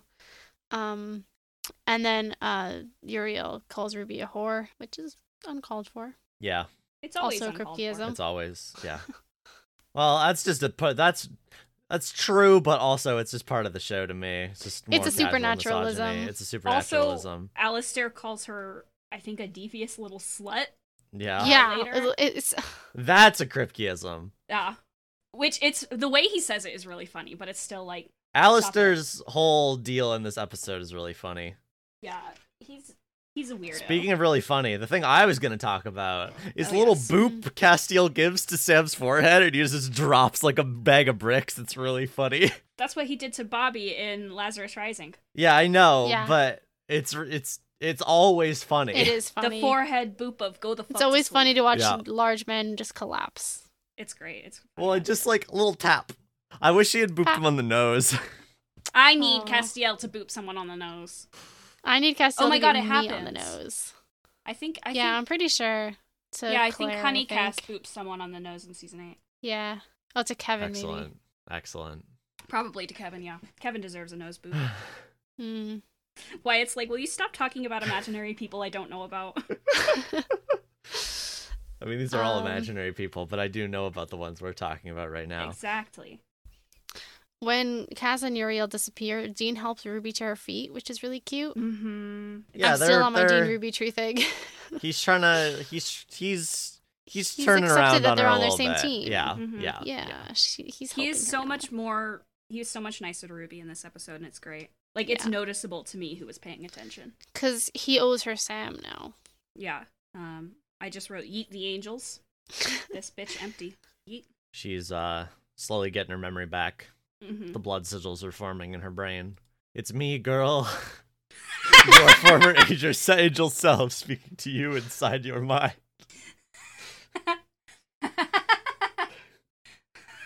Leave the garrison. Angel radio is just on PS5. It's me, boy. I have no idea. With like, it's not going to be like another month until this drops. I have no idea how like old news that meme's going to be at this point, but it's still funny to me. I've already stopped seeing new PS5 memes. Yeah. So yeah, I saw one yesterday. That's it. The death of a meme. Yeah. It's a good meme. It's a good meme. As evidenced by the fact that I just laughed really loud when Wyatt unexpectedly brought it up. I think there's something funny here about like when they skip, immediately the first thing that's addressed, because we don't see them drive, is Dean saying, "How's the car?" Like it's very important that we, the audience, know that the Impala is here and fine. Well, the car, they didn't take the car to the cabin, remember? Because Ruby told them. No, I know. That's what I mean. That's what I mean. Is like the Impala hasn't been on screen. I see, and so the script needs to establish that it's okay. You haven't seen the Impala, but it's here. We haven't forgotten about it. This is a funny line to open on to me. It's good. And then also, we learn that Bobby's in the Dominican Republic. Bobby gets to leave America, but not the boys. And... let's see. Sam says he's working a job. Dean says, God, I hope so. Otherwise, he's at hedonism in a banana hammock and a trucker cap, which is my next Kripkeism that I've written down. It's fucking incredible, though. Like, it is so Bobby. I think Bobby deserves a fucking vacation. Kripke's lines are wild and distinct, and some of them really work and are very funny, and some of them are just baffling, and this is one of the funny ones. Mm-hmm. The next one comes up immediately, which is Sam talking about, like, convinced that her dad wasn't her real dad. Dean says, who was? The plumber. A little snaking in the pipes. And Sam turns to him and is like, dude, you're confusing reality with porn again. It's a funny running joke. It is. The next time they do it, it's later. Also funny. Yeah. Yeah. In the scene before that, though, in, like, the transition scene when they've gotten into the panic room,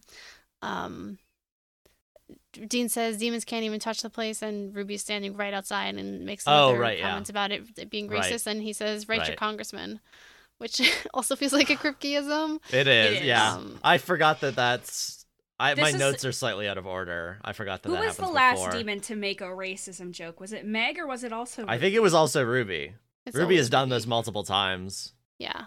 And then she, like, tosses them the hex bags and says, extra crunchy. Extra crunchy. It's really ding, good. I another Kripkeism. Like, why? Whatever. It's great. I describe things that you should not put in your mouth as crunchy. I'm not saying it's bad. I feel like it's playing off of, like crunchy meaning, like, the kind of people who eat granola. Hipstery. It's a bag of stuff. It's like extra powerful, like... It's one of those, like, leaps in logic that I just associate with Kripke screenwriting. I almost spit my coffee all over my notebook and my keyboard and my crochet. Oh, boy. Because of that. Wow. So thanks for that. You're so welcome. Yeah, it's good. I like it. Some good scenes here. And then Pamela shows up. Pam. And like I said, she's playing up being, and I'm using this term deliberately, crippled. And, like, she is acting, like, infirm. She's like, oh, I can't see. Who is that? And then... Sam, is that you? Yeah, and then drops it and, like, grabs his ass. Yeah. She says, of course I know it's you, Grumpy. Yeah. And like that part would have been fine to me, but there's a little bit more like when she says, I still got more senses than most. And she just starts like naming things. She's like, I know that's a demon. That poor girl's Anna, and that you've been eyeing my rack. It goes too far for me and leans more into like, oh, this isn't like a problem for her at all. And like, it's like, you know, if you're an abled person writing someone who is disabled, like there's like a line to walk, and like obviously disability is different for everybody, but to me anyway, there's a line to walk between like treating it like it matters and also treating them like they're a full person who can still like interact with the world. Like there's a, often it's either like the two things I see most often from abled people writing disabled characters is it's either patronizing or it's like it doesn't matter at all and it's cool, man, in a way that's similar to the like that I don't see color vibe, like writing about racism or like just race in general. Yeah, I think what they're going for is the blind seer trope. Yes, they are absolutely going for that. But like that doesn't really pan out very well in outside of like literally a Greek play. Yeah. Because, like, I know what you're going for, but it doesn't come across very well. Yeah. I also don't like that she grabs his ass. She did not get his consent for that. Don't do that. That's true. Don't grab people's asses without consent. It's true. Like, he's fine with it, apparently, and, like, it's not played off as a bad thing. It's just like, haha, Pamela being Pamela, but, like, don't do that. Yeah. The nature of Pamela and the Winchester boys' relationship is that they are all objectifying each other. That's true. We talked about this last time. Mm-hmm. I don't know if Pamela has a child, have, like, but she can also join the MILF-mania. The MILF-mania so true. Supernatural. Oh my god, Pam should have met Mary. She should have. Power couple. Anyway. While we're all over here fantasizing about Pam Mary, I just think there should have been more MILFs in Supernatural. There's already so many, but I think more of them should interact. I agree. MILF propaganda. Why, I can't wait until you meet the MILF. There's so many people you could be talking about. Okay, this is me, Emma. Yeah, I know which one you're probably talking about, but it's okay. Anyway. We haven't heard from Ellen in forever. I miss Ellen. Yeah. Oh my god, I forgot Ellen can also join MILF Mania. The show has forgotten about her, basically. Is it Nathaniel or Scrog who's writing Mary Ellen? I think it's Nathaniel. Yeah, in Freedom Hangs Like Heaven, which I haven't read yet, but it's on my list. Oh, I want to read that so bad. Anyway, so then Pamela hypnotizes Anna, which I have thoughts about, but they're not very complimentary, so I'll leave it. Okay, like, I mean, the gist is just like, before. I think hypnosis is stupid. It's fine. Oh, sure. Like, it's just gonna be me being rude. I have no thoughts about like the actual nature of hypnosis in reality, except for that it's always seemed like bullshit to me. But I think that's also the general vibe among most people. Shrug. I don't know. I feel like hypnosis people, like people who think it works. It doesn't matter to me. Yeah, my stance here is basically just like I don't think this is a real thing that happens in real, like in the real world. But like, but also, I really have no grounds to be complaining about it happening in Supernatural. Yes. So like, she's a magic psychic lady who can talk to angels. Like I don't care that it's in the show. Like it's fine. Supernatural exists in a world where hypnosis works. Yeah. Like if this were, I don't know, Criminal Minds. Yeah. I'd have more of an issue. Yeah, exactly. But like magic is real in this universe. Yeah. Exactly. But I don't know anything about hypnosis and I've never been hypnotized before. So I genuinely don't know what it would be like. I don't know how real it is. So I believe in Mercury in retrograde fucking up your life. So, but that's the only part of astrology. I mean, this is the thing. It probably works if you think it works. Because that's how that stuff works. That's how everything works. Like it has an effect because the way you think about yourself has a certain effect on like how you view reality, et cetera, et cetera. There have just been too many times where I've been like, God, I've had a really weird week and really like strange dreams. And then I'm like, is Mercury in retrograde? And almost every time it is, which is probably confirmation bias. But still, I think it's fun, so I do it anyway. Is to give like meaning to the meaningless universe. Exactly. You ever, you know that post that's like, yeah, I'll incorporate that into my belief system. That's me with everything. Because I just think it's fun to have a funky little spirituality that doesn't make a lick of sense. So I guess on that note, back to Supernatural. I do like this hypnosis scene when Anna starts like actually getting into it and like screaming and the light shatters. Like, it's really good. I love when lights shatter.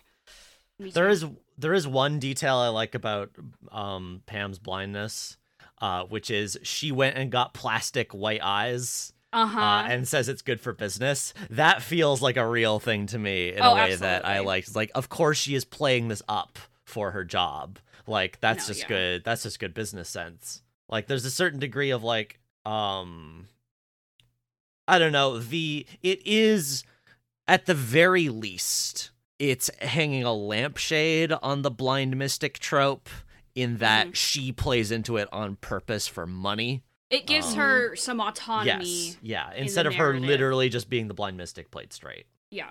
At least there's that. It's still not great. The genre awareness is good. Yeah. And again, her actress is very charming, which makes it a lot easier to like hand wave some of this stuff. Mm-hmm. Yeah. It's also I think it always comes off less like bad when a disabled character is allowed to have fun and acknowledge their disability. Yeah. Because it's like, if they're like the sad, like infirm person, that's bad. But if they're like, I don't even have a disability, I don't even, like 95% of the time, Toph is that. Gestures to Toph. Yeah, but then sometimes she's like, I can't fly, I'm blind.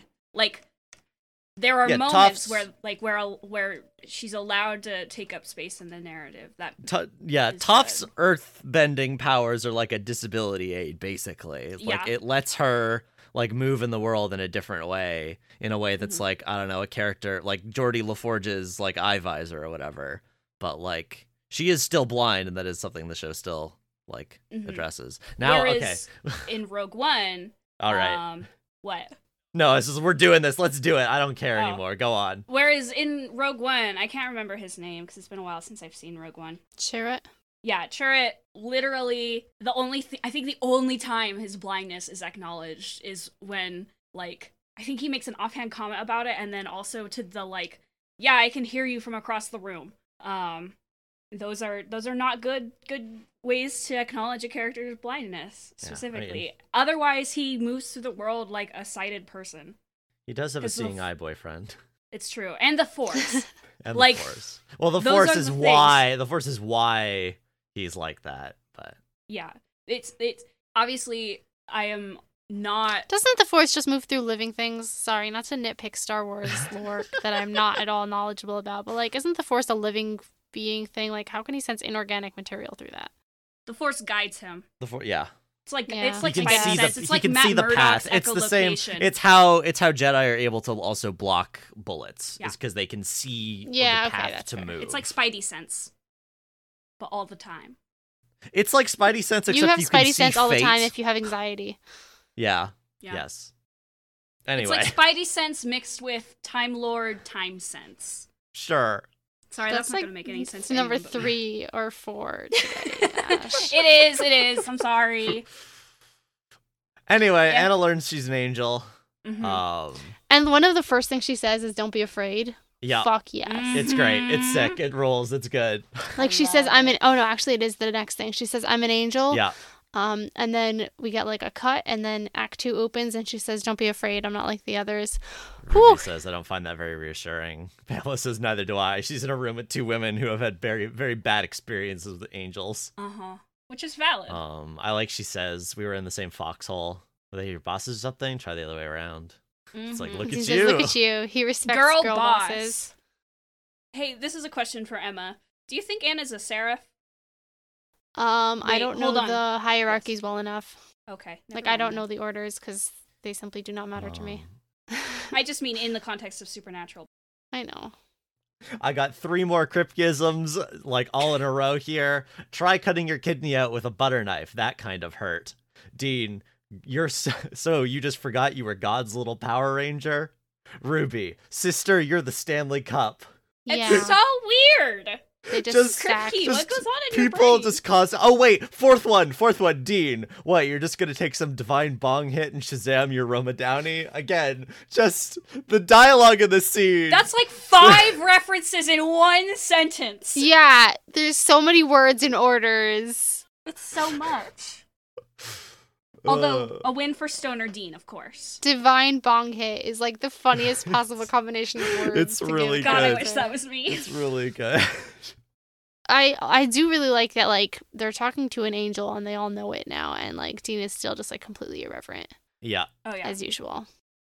Because she's cute. Sam gets a very good Detective Sammy moment where she's like, "You mean following literally?" And she's like, "Yeah, it's like the way the human eye can see, like a comet or a meteor." Cut to research mode. Mm-hmm. He like apparently cool. Immediately knew, like he was thinking of that, or like I don't know if he was thinking of a specific example that he just happened to know about this comet because he's a nerd. Or if I think like, it's just that he realized. Up. Yeah, I think this is like he realized the path forward here. Mm-hmm. The inspiration hit him. This is where Ruby says you're pretty buff for a nerd. Yes. Yeah. Also, Anna was born in Ohio. A win for Ohio. A rare W. My dad was talking about this fucking crazy born-again Christian guy he was playing on Xbox Live with for a little while and had like an 8-hour debate about religion. Incredible. And so that's an L for Ohio. So we're O for O right now. Dudes rock. What? There's just something very funny about having an 8-hour debate about theology over Xbox Live in a very dudes rock sort of way. They're playing space engineers and talking about God. Incredible. Anyway, Ruby says it's Godzilla versus Mothra. Ding, and then we bring that back at the end of the episode. Yep. Mm-hmm.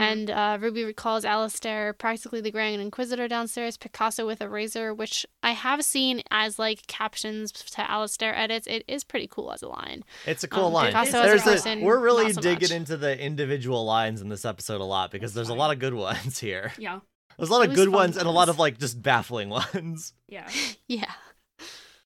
Oh, right. I forgot. There was one other thing. Speaking of what I said last time about like moments where she talks a little bit like Castiel, when she says, "Thank you, Pamela, that helped a lot," was the most like ethereal and like non-human she sounded. Yeah. Her like voice changes a little bit. She's suddenly extremely calm. Yeah, especially since she's just been screaming. Really cool. Yeah, I really like. It kind of comes and goes where sometimes she's very human, and then other times. There is just something about her. Her body language, the way she talks. She's not, like, so detached like Cass and so, like, irreverent like Uriel. She occupies this very interesting in-between space. Anna Milton, the blueprint. She's so much. She's my everything. Mm-hmm. She's my meow meow. Ruby says Sam's getting flabby, mentally speaking. Yeah. Sam says, so how do I tone up? Oh, and she makes a reference to doing something that he's not going to do anymore. Yeah. Which we don't know. Well, you don't know what that is. That's a surprise to a little help us later, I guess. You. Yeah. Dean is talking to Anna, and Pamela left, and Anna says, yeah you guys should also leave. Screen. And Dean says, we're not that smart, which is cute. Yeah, it's cute. It's a cute line. Mm-hmm. Oh, and then he says, what do they want me for? Why did they save me? Whew. Because he has an angel who's actually willing to talk to him, so he's like, "Hey, I can ask why me." This scene is great. Yes, this scene is incredible. This episode is good. She doesn't know what to tell him. Yeah, it was after she fell, and the angels don't talk about it.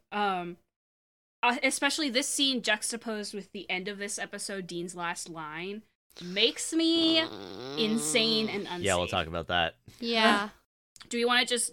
Read this scene line for line and then talk about it. The whole scene? It's a long scene. Not like the whole scene, but the juicy bits. Yes. Sure. Yeah, go for it. Yeah, the first thing I wanted to point out is like this back and forth. Dean says, why would you want to be one of us? I don't a bunch of miserable bastards eating, crapping, confused, afraid. And is like loyalty, forgiveness, love, pain. She says chocolate cake, he says guilt, she says sex. Dean says, yeah, you got me there. They kind of like smile and laugh at each other. It's cute. Yeah, it's a cute little exchange between them in the way that is like they're building the chemistry here, which makes the scene later between them like work, I think. And then Anna says, I mean it. Every emotion, Dean, even the bad ones. It's why I fell. It's why I'd give anything not to have to go back. Yeah. Anything. And Dean replies, feelings are overrated if you ask me. And Anna says, beats being an angel. How's that possible? You guys are powerful and perfect. You don't doubt yourselves or God or anything. Perfect, like a marble statue, cold, no choice, only obedience.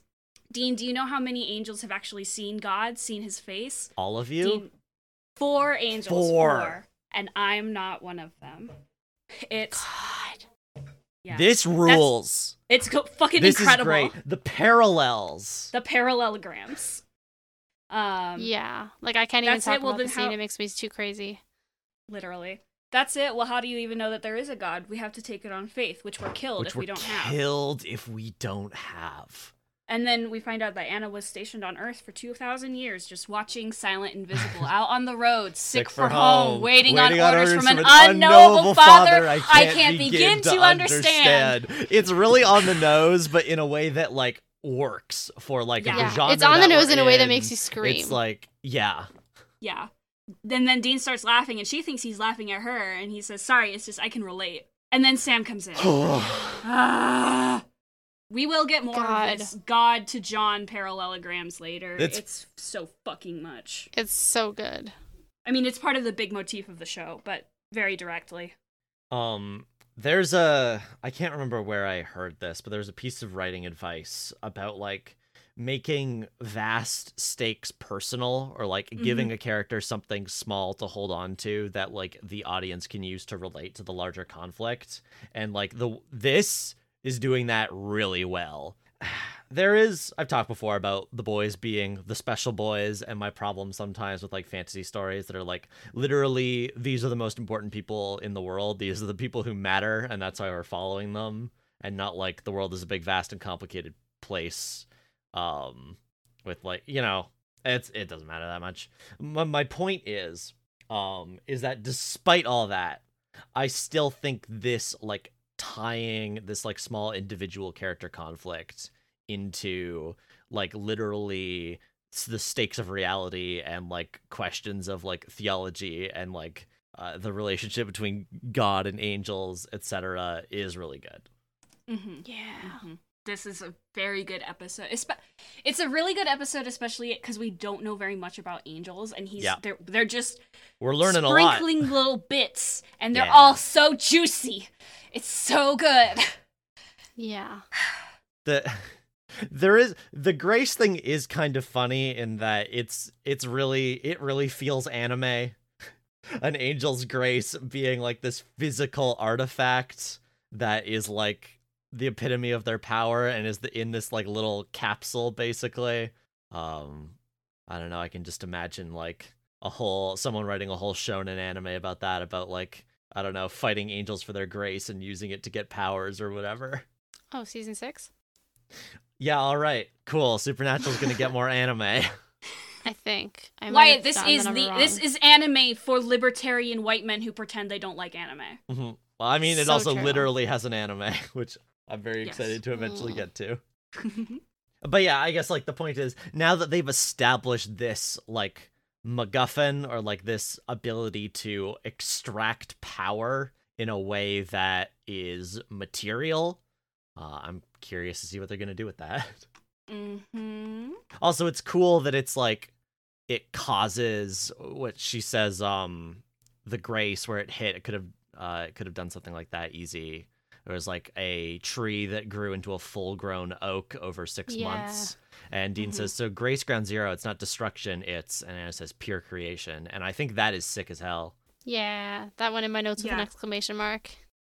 And the look on Dean's face, he looks up a little bit and, like, thinks about it. Because if you think back to Lazarus Rising, the place where Cass planted him was absolutely leveled. So, like, I just am always thinking about, even though Dean was saved by an angel, like, it still feels profoundly unholy. Yeah. That's good. I'm insane, you guys. Chewing at the bars.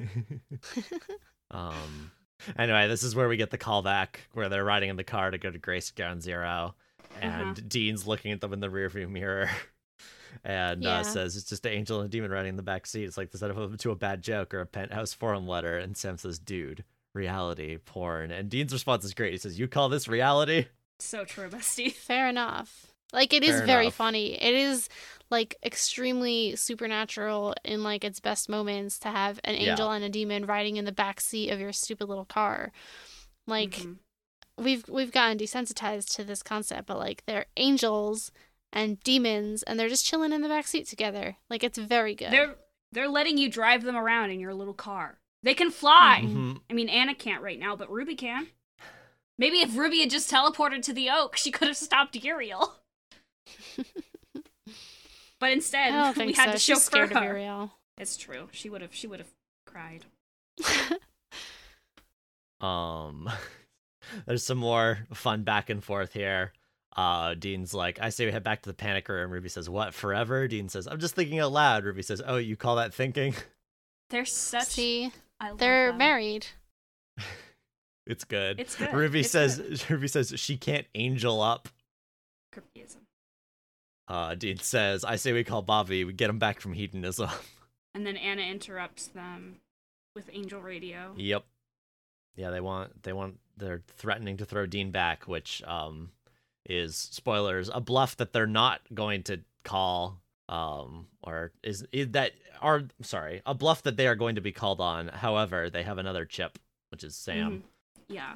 Also, Uriel tells him that, like, if the stakes were high enough, he can be replaced. Mm-hmm. It would just be a pain in the ass, which is what is implied. Curious how that works, because I know a thing which we haven't talked about. We cut that conversation, but there's a thing I know. And I have vibes of why Dean is important to them, but I don't know how it works. Don't know the specifics at all. At least one piece of information. So don't worry about vital piece of information that everyone always forgets. I love missing information. It was a meme in the fandom. Anyway, we got some Anna Dean coding here where she says, I don't deserve to be saved. Yeah. Dean says, don't talk like that. Dean recognizing his own impulses in somebody else and being like, no, that's not right, even though he thinks this all the time. Yeah, you shouldn't think like that. No one should have to think like they don't deserve to be saved. Not me, though. Dean says, yeah, well, we've all done to me, but I'm different. He also takes a crack at participation trophies. Yes. Yeah, Kripkeism. Exactly. She says, I gotta tell you something, you're not gonna like it. She's heard the angels talking about what he did in hell, which we don't know at this point in the episode, but we do find out later, which we've heard in the synopsis already. And she says, it wasn't your fault. And he gets, like, teary. He doesn't want to talk about it. He does not. It was bad for him. 40 years is such a long time. 40 years God. Is such a long time. Can I reiterate? He's, like, 30 years old. Yeah. He was literally in hell for longer than he's been alive. He's an old man. He was tortured for literally his entire lifespan to this point. Yep. More. 10 years longer. Well, he stopped being tortured at 30. Well, I guess. Right. I mean, yeah. He's got enough trauma for a couple of lifetimes either way, though. Yeah. Yeah. And then she also says, you are not alone, and then kisses him. I guess Ruby coded of her. But it goes better. And she says, our last night on Earth. And he says, you're stealing my best line. Hold on to that thought. That's so cute. 5-3. LMAO! Sorry, this is going to be a pain in the ass to edit. I just can't control my volume. This song. Oh, that's fine. I got volume normalization. You're good. Valid. So I can scream as loud as I want. No. Well, don't do that. Don't peek here. Don't clip. The transcript here actually refers to them having sex as making love, which is interesting because they're not in love. This song choice was so interesting. They're not in love. They're they're trying to have a one night stand, which is valid and understandable and good for them. They do have, like, an emotional connection, you know. It could turn. Yeah, they're sweet. They like each other. They just met. Yeah, this isn't this like and now they're going to be a couple. It was just like they're having a nice time together because they like each other and they want to. Off and on. It's an alright song. Whenever I think about this 3.5 stars. That song gets stuck in my head for the next day. It's torture. Stop thinking about it. It's just the chorus. For reasons Wyatt won't understand, but pretty much everyone else. Well, okay, Wyatt will probably understand just because he knows me, but this sex scene makes me go crazy. Yeah, I mean, it's a lot better than the one Sam had with Ruby. I have two notes for this scene. Number one, Anna puts her hand on the handprint, Why did they do that? Yeah. I forgot she did that. Why did they do that? And number two, Anna's on top of him again. Mm-hmm. Yep. My other note was Anna was wearing a bra. Yep. Angels wear bras. Demons are horrors, and they don't, I guess.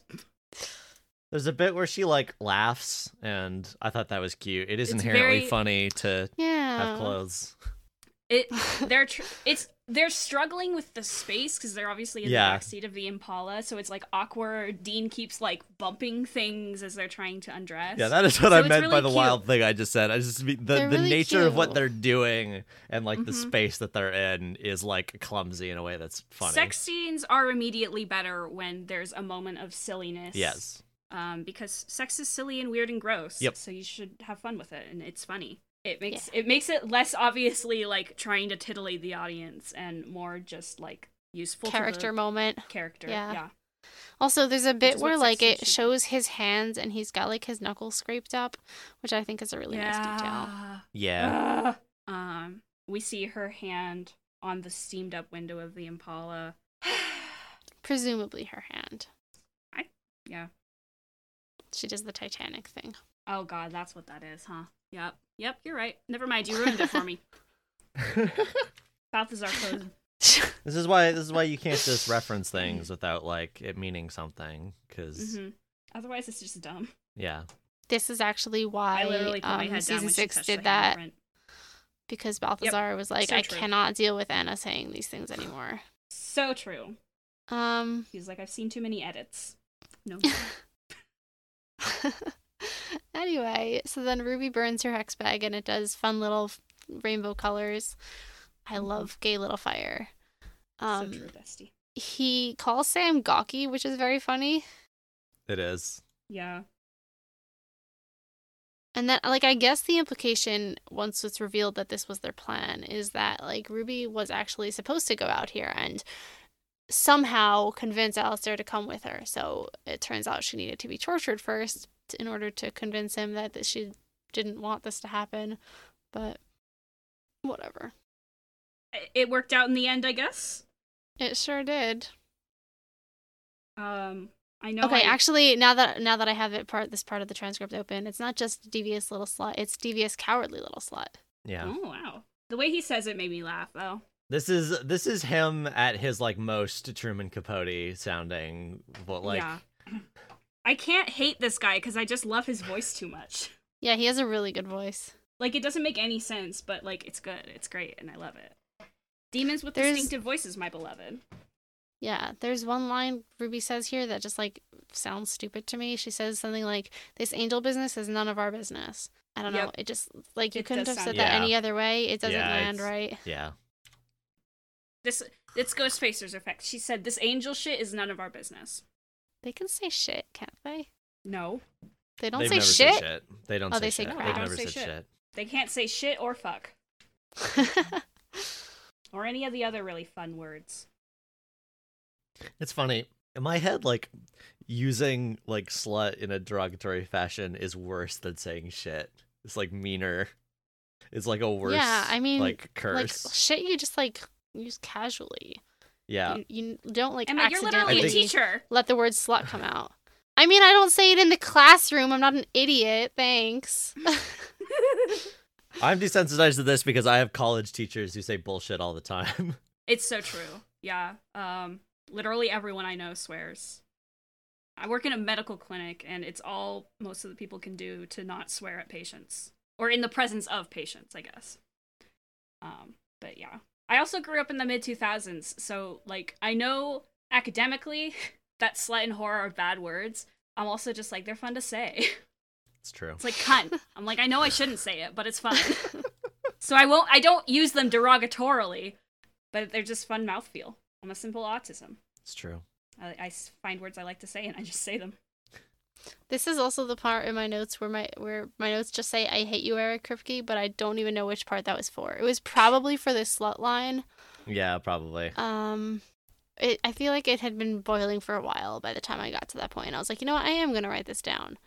Fair enough. I just think I am going to take away his pen or typewriter or keyboard. I have complicated opinions on Eric Kripke. Yep. I want that on a t-shirt. Start selling some merch. Some crimes can never be forgiven. Anyway, we get a nice parallel here of like the demons talking and then like Dean talking to an angel. Uriel shows up in his dream. Calls them cowards. He says, "Oh, it's so cute when monkeys wear clothes." This is where Uriel says Cass isn't here. Don't patronize he doesn't say Cass. He says Castiel. He's not here. See, he has this weakness. He likes you, which we've said already, but it still makes me fucking crazy. They did this in season 4, episode 10. Which we're not even halfway through season 4. He hasn't even been here for half a season. Yeah, we have established that Cass is different from the other angels. Yeah, like not only does he act a little bit different than the other angels. It's just that's because he's autistic. But he also like he has more empathy and compassion for Dean and the humans than the other angels do. But the fact that they're already singling him out is insanity inducing. Yep. And they keep doing it. They do it like 4 more times. He's the one who rescued him. They just keep saying, like, yeah, Cass likes you more than he's supposed to. Cass is not supposed to like you. Cass is not supposed to feel this way about you. Do you think he got picked, or do you think he volunteered? There's some information we get about like how that all went down. It's still very muddy. All right. My interpretation is, well, I don't know if I should even say it before we get to that bit. It's not like big spoilers, but it's it's fine. We can let it sit. Just hold off. It's fine. Yeah. It's an interesting thought that I wanted to float. Yeah, Cass, literally more profound bond. Yep. ... humanity. Anyway, back to the scene. Uriel's got her grace, which I love. I love that he's had it this whole time. I really like in general the way the show is setting up the like semi-antagonistic yet still on the same side relationship that the boys have to the angels. I think it's really cool. Yeah. I love villains that you can't directly fight or that like aren't even necessarily villains, but like people on the same side as you. They have the same goal, but they're willing to do completely different things to get there. Yeah. My favorite type of story is when you have a bunch of people who all have the same goal and different methods, and it's like Wyatt has mentioned this on this podcast before. Yes, I'm sure I have because I talk about it all the time. But I think it's really fun to have villains that you can to have antagonists, not even necessarily villains, who like you can team up with and talk to, and are like. If not on your side, at the very least, like have an understanding with. There's a truce. It's fun. There. It's fun. It's always fun. Yeah, there's a truce there, and also they can't just fight Uriel. Like I'm sure they would love to just kill him because he's an asshole and they hate him, but he's an angel. They can't kill angels. Yeah. At some point they do ask Anna, like, "Hey, is there anything that can kill an angel?" She's like, "Nothing we can get right now." Yeah. Smiley face. It's good foreshadowing. It is. Presumably. Yeah, they're like leaving that little back door open. They're like, all right, we've got to be able to do this at some point. So let's make a little line here implying that there are other things. Yeah. Mm-hmm. Anyway, this scene between Dean and Uriel is just really good. Like it's the antagonism between them. The bit where I'm cutting ahead a little bit, but I want to talk about this. When Dean says, "Why do you carry your junk list down there, right? Like a Kendall?" And Uriel does this little like hoo laugh, and it's really good. He like turns around, he's got this little smile on his face, like, "Oh, you're so funny. I'm gonna murder you." Mm-hmm. I love how another Kripkeism. He goes, "Oh, you cut yourself a piece of angel food cake." Yeah, that was the other thing I was gonna talk about. He can just smell it on Dean. Yeah, it's great. Dean also says "pain in the pooper," which another Kripkeism. Kripke's crimes. You can say right ass. There. Yeah. But it's alliteration. There's a bit where, like, Uriel says Anna committed a serious crime, and Dean says, "What? Thinking for herself?" And as he says "thinking," he like points at his own head. It's really cute. Jack Dean Joyce's. Yeah. Jensen Ackles will be like, "Is anyone going to make the cutest meow meow ever?" and not wait for an answer. And then that's accidentally not true. Jack Klein exists. And then accidentally kin him. So true. Listen, to all the Dean kinnies out there that inevitably listen to this podcast, thank you for your service. Well, I was Dean on Purim, so I will take that. You're welcome. To all the motherfuckers who kin Dean, who relate to Dean, who are Dean coded, who make Dean Winchester Spotify playlists, who dress up as Dean for Purim. Eldest daughters everywhere. So... Anyway, this is my new DNI list. The The blocking in this scene is really fun near the end when he's Uriel like, "Go on, do it." Him. Well, first, like, there's the camera zooms out to show the distance between them, and then Uriel just slowly walks toward him. Mm-hmm. And he says, what's the specific line? Dean's like, "What can I say? I don't break easy." And Uriel says, "Oh yes," and like walks around him, lets that ellipses linger, and says, "You do," when he's right behind him, and then it says, "God, you just got to know where to apply the right pressure." Yeah, considering the end of this episode and what we find out then, lying on the floor and crying. This sheds all the light on like Uriel being like, well, maybe Dean should climb off his high horse. And just like, it just throws so much of the rest of this season into light. It's so good. Genuinely good writing on my Supernatural. And extremely excellent acting from Robert Wisdom here. Just being extremely evil, threatening. We know this about me. I've probably overshared enough, but I just love a villain who's just an asshole and creepy, but generally likable. Then we get the unfortunate torture scene, which like isn't necessarily terrible. I don't want to defend it. I don't like it. There's also a foot shot, which I really hated.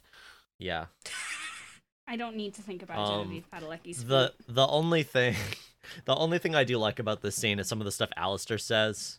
The implication here that he's a really old timey demon is good because he says, you know, the problem with your generation, instant gratification.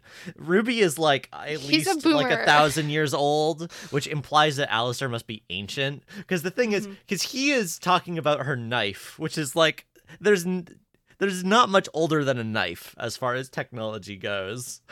Mm-hmm. I mean, he's talking about the magic of the knife, not the fact that it is a knife. Yes, no, I know, but it's like, it's a magic knife is less high tech than a magic gun is what I mean.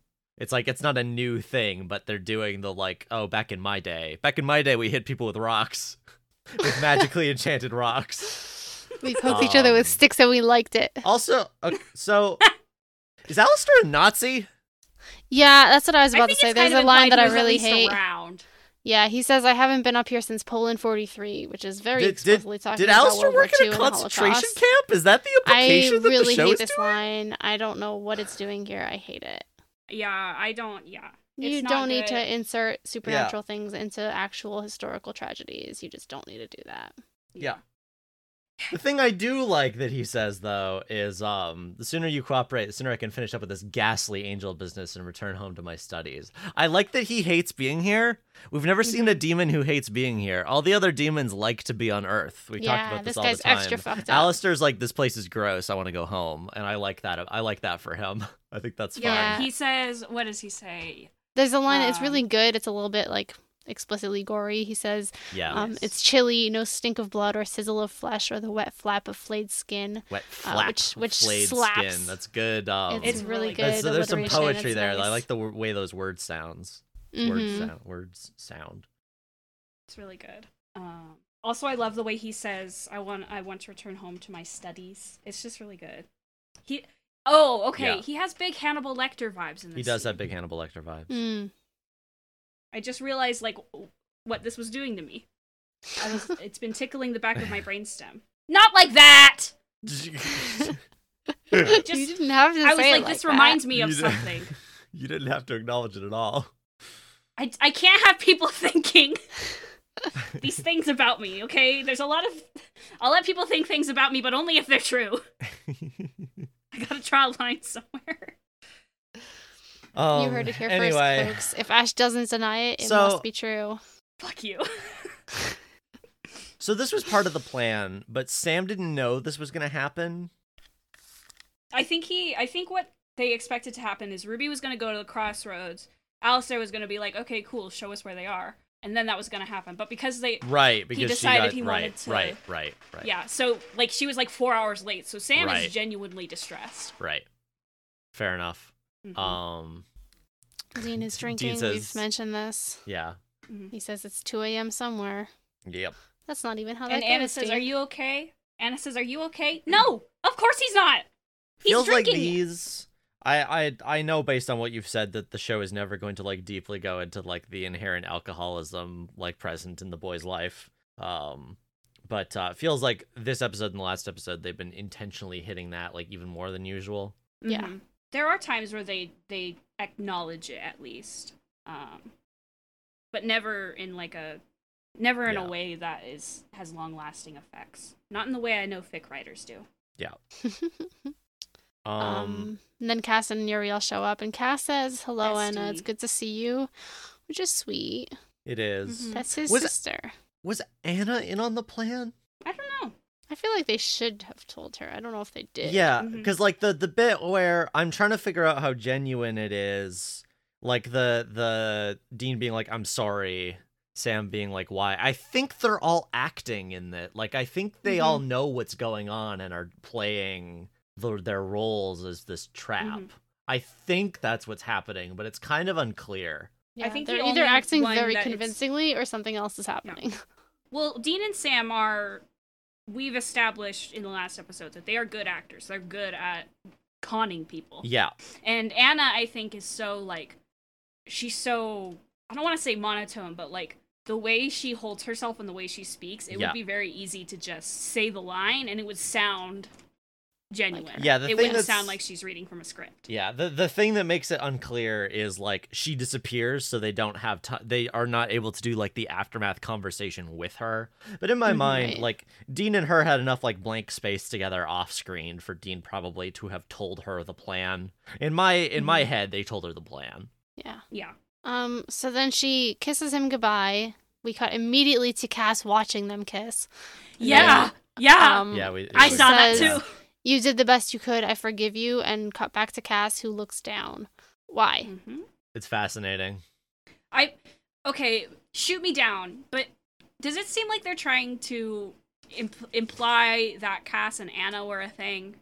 I don't see it. But, like, I see why you would say that, but I don't think they're trying to. Okay, because she says, he says, yeah, we do have history. Which, the fact that she's only talking to Cass and not to Uriel, like, implies that she and Cass were closer. I think they were closer. I don't think it's implied that they're, you know, supposed to be a couple coded. Because what I get off of them is definitely sibling energy. Especially in like, a later episode, right? They have more conversations later when she's back. And I don't think that there's, like, an implication of romantic entanglement. Especially because angels aren't supposed to do that, so. Yeah. I think what they're doing here. Why, if not? I think what they're doing here is Castiel is the good one, right? Castiel is the one with doubts. Castiel, like Uriel has said multiple times, like Castiel's heart isn't in this, basically. And I think what they're doing is they're in showing this tender moment between Anna and Dean. They're showing us the doubts Castiel is having when she says, "I forgive you," and he looks off and like down like that. What my read on the scene is he is feeling guilty over whether or not this is the right choice, over what they're doing. Yeah. Because, like, the forgiveness aspect of that, the, like, her, seeing her respond to the situation with such grace, like, because in his mind, Dean betrayed her. And so her response to it being so, like, she's ready to do this and, like, she's, like, not scared in a way that's, like, even sadder maybe than if she did like freak out at Dean. Like the fact that she seems so ready to just go and has accepted that is very sad. And yeah, and he totally has respect for her in a way that Uriel no longer does. Yeah. Mm-hmm. I can see that and I accept that. Yeah, so like I guess the intended like read of the scene is that like Cass feels bad about Anna. But the fact that, like, this comes in the same episode as he has this weakness, he likes you, makes this crazy. This was a crazy way to do this. And those things tie together, just looking at it from, like, how I think what they were trying to do here in terms of they're setting up. Yeah, like, he has feelings that he isn't supposed to, which, like, the fact that he has feelings at all is what he isn't supposed to be feeling. Yeah. Yeah. But in the hindsight of Destiel, it's very clear, like, what implication we were going to end up reading this with. It should be stated, a lot of the things that we read and make jokes about being Destiel are only that way when you look at it through that lens. Yeah. if you're not looking at it through the lens of amatonormativity and Destiel with the benefit of hindsight knowing what is going to happen to Cass's character. Yes, like, and I don't fully... read as inherently romantic. No, this is not to you, Wyatt. This is just to our audience. I just wanted to say, I fully support all of these readings. I'm just here to do my best to try to be the person who is looking at it through a different lens, so we can have some fresh eyes. We appreciate fresh eyes, and different readings on these scenes. Even I love the way you two are like reading into this. I think it's great. And I always. When I'm looking at, like, ship, I think it's just because I'm aromantic. When I look at a ship, or when I look at an interaction between two characters who are shipped together, I always see both sides. I see the non-amatonormative and the amatonormative side. Like, that's just how my brain works. And a lot of the time, it's like, nothing is inherently romantic. Human relationships are complicated. Mm-hmm. Yeah. Like, there's no such thing as something that is inherently romantic. Kissing can be platonic. Sex is not always romantic, etc. So, there's... Just to get up on my soapbox for a second, fandom has this problem of being like, oh, that's not what friends do. Which is not true. Friends will do literally anything because that's how relationships work. Mm-hmm. So, I just wanted to, like, I don't know, make that known that, like, this is not... Yeah, when we say, like, they would never look at each other like that if not. Like, we're not actually saying people don't look at each other like that unless... But yeah, we are intentionally looking through this lens, and we recognize that other lenses exist. In case there was any doubt about that. I have one counterpoint to you, Ash. What's that? Having a gay sword fight with your rival and tilting their chin up with your sword is inherently romantic. I don't know. It can be purely sexual. I'm just saying. Arrow allies are out there. And they are having erotic sword fights with their gay rivals. Valid. I was just trying to think of like a thing. I was trying to think of a joke response to that. No, you're absolutely. It was a good one.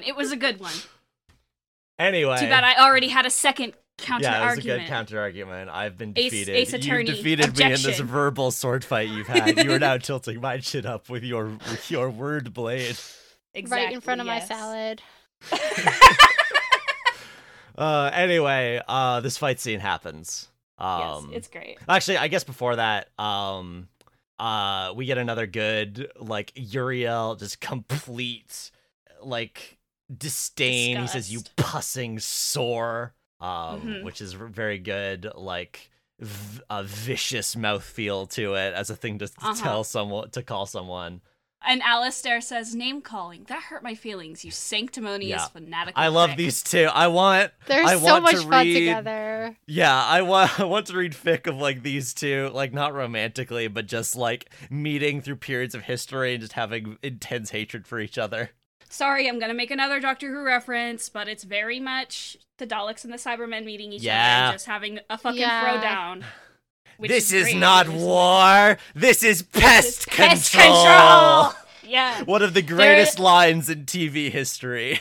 Followed closely by, there is what the Cybermen are superior to Daleks in only one respect. You are better at dying. That episode is so good. No concept of elegance. This is obvious. God, that is like literally nothing. Nothing else matters in Doctor Who. It's just that scene for me. I think about that scene all the time. That scene literally rules so hard. If two big bads are going to be meeting each other and fighting, there has to be, like, a rap battle. Yeah, they have to fucking say words to each other, and it's got to be great. It's just required. It's always good. Otherwise, you're not fulfilling. Well, that's not true. You can mess it up, but it is always good. It's hard to mess up. Mm-hmm. Love when villains fight. Anyway, speaking of fighting, we get this big dust up. Wait, before that, though, we are so Cass says, "I'm sorry," which is something he says a lot. And Anna says, "No, you're not. You don't know the feeling," which to him, he does know the feeling. He's not supposed to. Good, so you're right in that. But yeah, it is really good. It's good to further set up the like difference between like angels and humans and like her unique perspective on having been an angel and now being a human. Yeah, feelings is like a key theme of this episode. He says, "Still, we have a history. It's just," and she cuts him off and says, "Orders are orders. I know." It's good. It's really good. Yeah, and he is sorry, and she just said, "I forgive you" to Dean, but she won't say it to him. Because she thinks he doesn't care about being forgiven. Ugh. Castiel, my Blorbo! Yeah, so then they have their little fight scene. It is good. I like the exorcism bits and the reverse exorcisms. I do think it's stupid when they just punch each other. Castiel does this really like uppercut to Alistair that's really funny. It's like an open really palm funny. Uppercut. It's so funny. Yeah, I think that was him trying to exorcise him the way that Uriel is doing exorcisms with the palm to the forehead thing that angels do. But for some reason it doesn't work. I don't know what was up with that. Yeah, he's too powerful. Mm-hmm. I guess Cass isn't leveled up enough yet. The way Alistair goes, "Why don't you go run to Daddy?" is very good. It's so good. He's so much. And then, Alistair starts exercising Cass, which is so good. It's sick. Yeah. The fact that this never I don't think it's ever comes up again, but the idea that someone with the knowledge could literally force an angel out of someone's body. Presumably only if the angel were under a certain power level. Yeah. But it's so much. It's incredible. I want to continue to shout out Mark Rolston for how much he's chewing the scenery here. You had such promise. It's so good. In the background, Uriel's just single-handedly taking down the two other demons. Yeah. But in doing so, he's too distracted. And Anna gets her grace back, which looks like the demon smoke, but it's like ethereal in white and blue instead of black. It's great. The parallels continue, and it sucks into her the same way. Yeah, it's really great. Sorry for the background noise. Alex is opening up a Nerf gun. That's fine. Okay. One thing I think is funny is again, in a very anime thing, it's they can't interrupt her power up. It's Uriel just kind of stands there and stares at her. It's just run over to her, tackle her, try to stop it, but he doesn't. She'll probably disintegrate. She's literally about to explode. Yeah, she's more powerful than him, so No, but he should have tried to interrupt the process. I don't think it would have worked, and I think he probably knew that. An angel regaining or losing their grace is a very, very powerful thing. I don't know. Buildings. The vibe I got was there could have been a moment. Probably.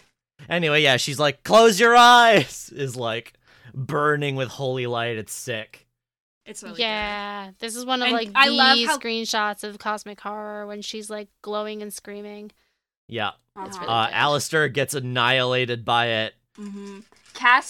I love how Cass and Uriel don't have to close their eyes. Cass just stares into it. It's cool. It's literally good. Yeah. The wind is blowing his hair. I just love the look on Cass's face. Yeah. It's oh shit, but also good, you know? It's really good. Micro expressions. Yeah. Go off, Mr. Collins. And then it's over. Mm-hmm. They won. They did it. Their plan worked. It's good job, boys. Dean taunts Uriel here. Is go get Anna, unless of course you're scared. Uriel's this isn't over. Dean says, "Oh, looks over to me, junkless." And then off they go. Mm-hmm. Dean's "What took you so long?" She's "Sorry, I'm late. I was only being tortured." Literally. Yeah, Dean. She was only being tortured. Yeah. Oh God. Then Sam says, "So I guess she's some big time angel now, huh? She must be happy." And Dean goes, "I doubt it." Oh. Yeah. Which is so good because first of all, he knows that she didn't want to be an angel again. And second of all, the idea that she would be happy when angels are apparently not supposed to feel anything. Ooh. And then the use of the word doubt specifically. Lines to make my brain go very, very fast. It's really good. I thought the episode would end there, but it doesn't. We cut instead to a beer commercial. This is one of the times where Dean and Sam end an episode by drinking beer while sitting on the Impala. Yeah. But this is a good scene. This is a scene that I will forgive for being very sitting on the car drinking beer together because it also makes me cry, literally cry, tears on my face, cry. So. Oh my God. So Dean's "You're not curious." Sam says, "Of course I'm damn curious, but you're not talking and I'm not pushing," which is nice. Sam has learned to respect Dean's boundaries. And then Dean segues in by saying that, first of all, it was 40 years. And then he says the part about the 30 years, and then he broke. And he delivers this monologue. Meanwhile, Sam is just kind of like taking this in the background. He says, Dean, like, you held out for 30 years. That's longer than anyone would have. I guess hold that thought. And then Dean is, like, fully crying at this point. And he says, how I feel this inside me. I wish I couldn't feel anything, Sammy. I wish I couldn't feel a damn thing. Which makes the Anna paralleling and, reverse parallel. Perpendicularing. really hit home. Because Anna fell from being this perfect angel to being a human because she wants to feel all these messy, horrible things included with the good things. I mean, while Dean is like, I don't want to feel anything. I wish I could not have any emotions. Peak depression. Yeah, my notes for this scene, that was all off the tome. My notes are actually just say freckles and then frowny face. I literally just have wah scribbled into it. Yeah, I was crying too hard to take notes. Like, my page is wet here. He's tearing himself apart, you know? Hell tore him apart, and then they finally stopped doing that literally, and he started doing it to himself. Yeah. And so, any analysis of Dean, has to take into account the difference between pre-Hell and post-Hell Dean, because this is a horrible, traumatizing thing to go through, and it completely changes his sense of self. And it explains more of why he doesn't feel like he deserved to be saved. Not just his generalized self-loathing from pre-Hell, but specifically he spent the last 10 years torturing people. And then after all that, an angel came in and said, I'm taking you with me, put a hand on his shoulder, and brought him back to the world.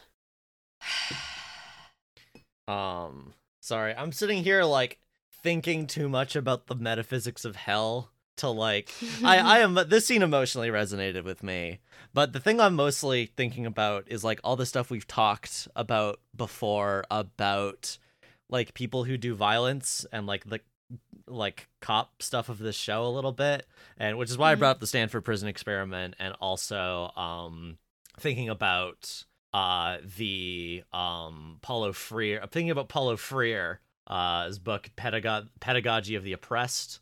Oh, I have that sitting behind me. Shoutouts. Paulo Freire has in his it's Paulo Freire corner. Paulo Freire was a Brazilian teacher and philosopher, who was I'll just read, leading advocate of critical pedagogy, which is to say he thought a lot about education, and education not in the school system sense, but in the teaching people how to understand the world sense. And in his famous book, Pedagogy of the Oppressed, wrote a lot about how dehumanization is at the heart, and objectifying individuals at the heart of oppression, and the issues in history of a lot of revolutions of the oppressed once again becoming the oppressors is because, I'm just going to read this line here, is easy for the oppressed to fight their oppressors only to become the polar opposites of what they currently are. In other words, this just makes them the oppressors and starts the cycle all over again. To be fully human, they must identify the oppressors. They must identify them and work together to seek liberation. The next step in liberation is to understand what the goal of the oppressors is, etc., etc., etc. It's like restorative justice versus retributive justice, basically. And the reason why I'm talking about all this is because I think it's fascinating that hell turns its torture victims into its torturers.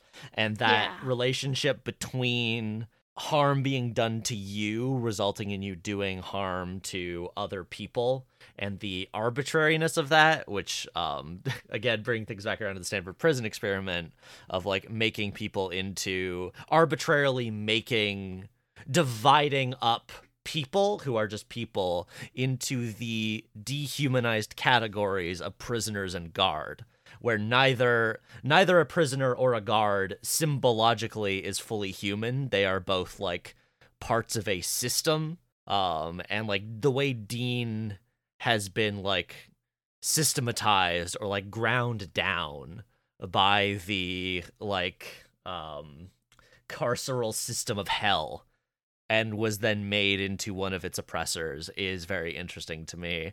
And the show probably isn't going to dig into it to the extent that I'd be interested in it digging into that, but I don't know. There's at least one episode that really digs into this more that I'm saving most of my discussion for because there's lots of tasty meat in that episode. So you don't have to wait too long for that. I forgot what I was going to say. I had a point. Sorry, I just fully went off. Oh yeah, so this is where we learn about like the process of becoming a demon is that first you are tortured until you agree to become a torturer, and in that process eventually you stop being a human being. Like there's something being said about torture here that Supernatural usually doesn't make when it's human beings doing the torturing. Mm-hmm. Like by dehumanizing others, you are dehumanizing yourself in a very literal sense here. Which is like we make fun of this show and its metaphysics and morality a lot, but this hits for me. Like this is my belief also. Like this, I feel aligned with the show in this moment. Yeah, like it's interesting like the way that like in a metaphysical setting, it lets itself make claims about like carceral systems that it would never make about human systems. Yeah, yeah. The dehumanization cuts both ways. Mm-hmm. And therefore, like, the concept that, like, he was, quote, tortured for 30 years, and then he stopped being tortured, whereas, like, clearly that 10 years bothers him more than the 30 years ever did. Yeah, yeah. Exactly. Yeah. Mm-hmm. Like, the deal offered is that we stop torturing you and let you torture yourself. And therefore, in theory, if he hadn't been saved, the only way to stop being tortured is to become a demon, and therefore you no longer care that you're doing it. Like, that's the only way out. And I think also that the growing of apathy is the way the soul transforms metaphysically into a demon. And this is all just cop shit. Like, it's a coping mechanism. This is just what being a cop is like, of the way you are trained to...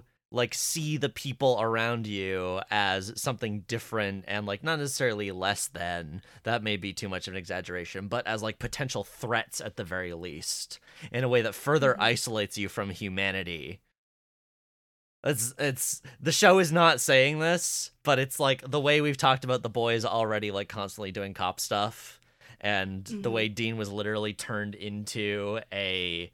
like distributor of like carceral, like, quote unquote justice is interesting. Yeah. And also very sad for him. Mm-hmm. God, I can't wait for Head of a Pin. I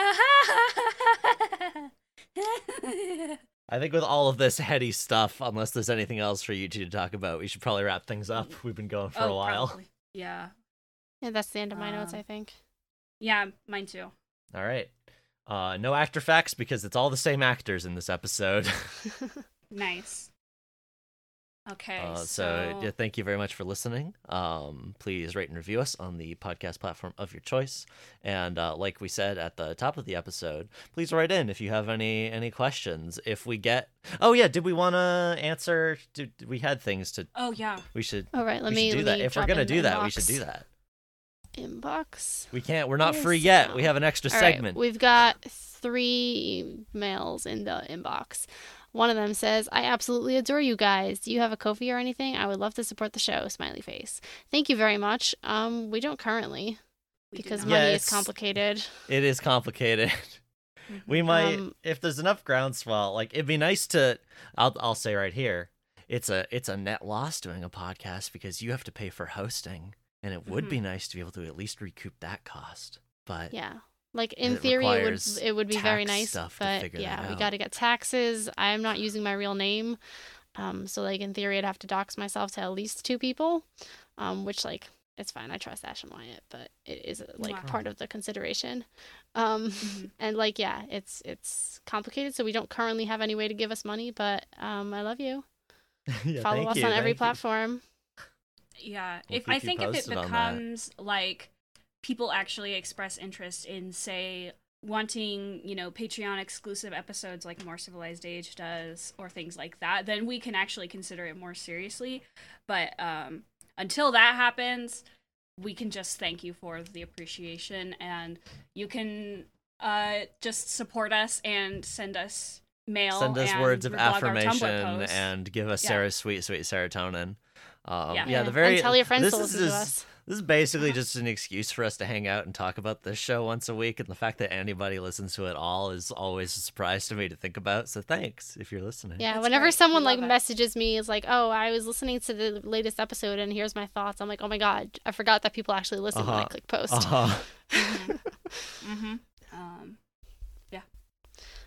Okay, can I move to the next ask? Yes. Yep. All right, this one says, this is a bit off topic, but would you all consider doing a special episode on the formation of the CW as a network and how that influenced the show? The WB-UPN fusion is so interesting to me. Since SPN has so much metatext, it's almost a TV show about being a TV show. It seems interesting to consider the structuring of its parent network, parentheses S, networks, and maybe the structure of American television programming in general. This is fascinating. This seems like your field.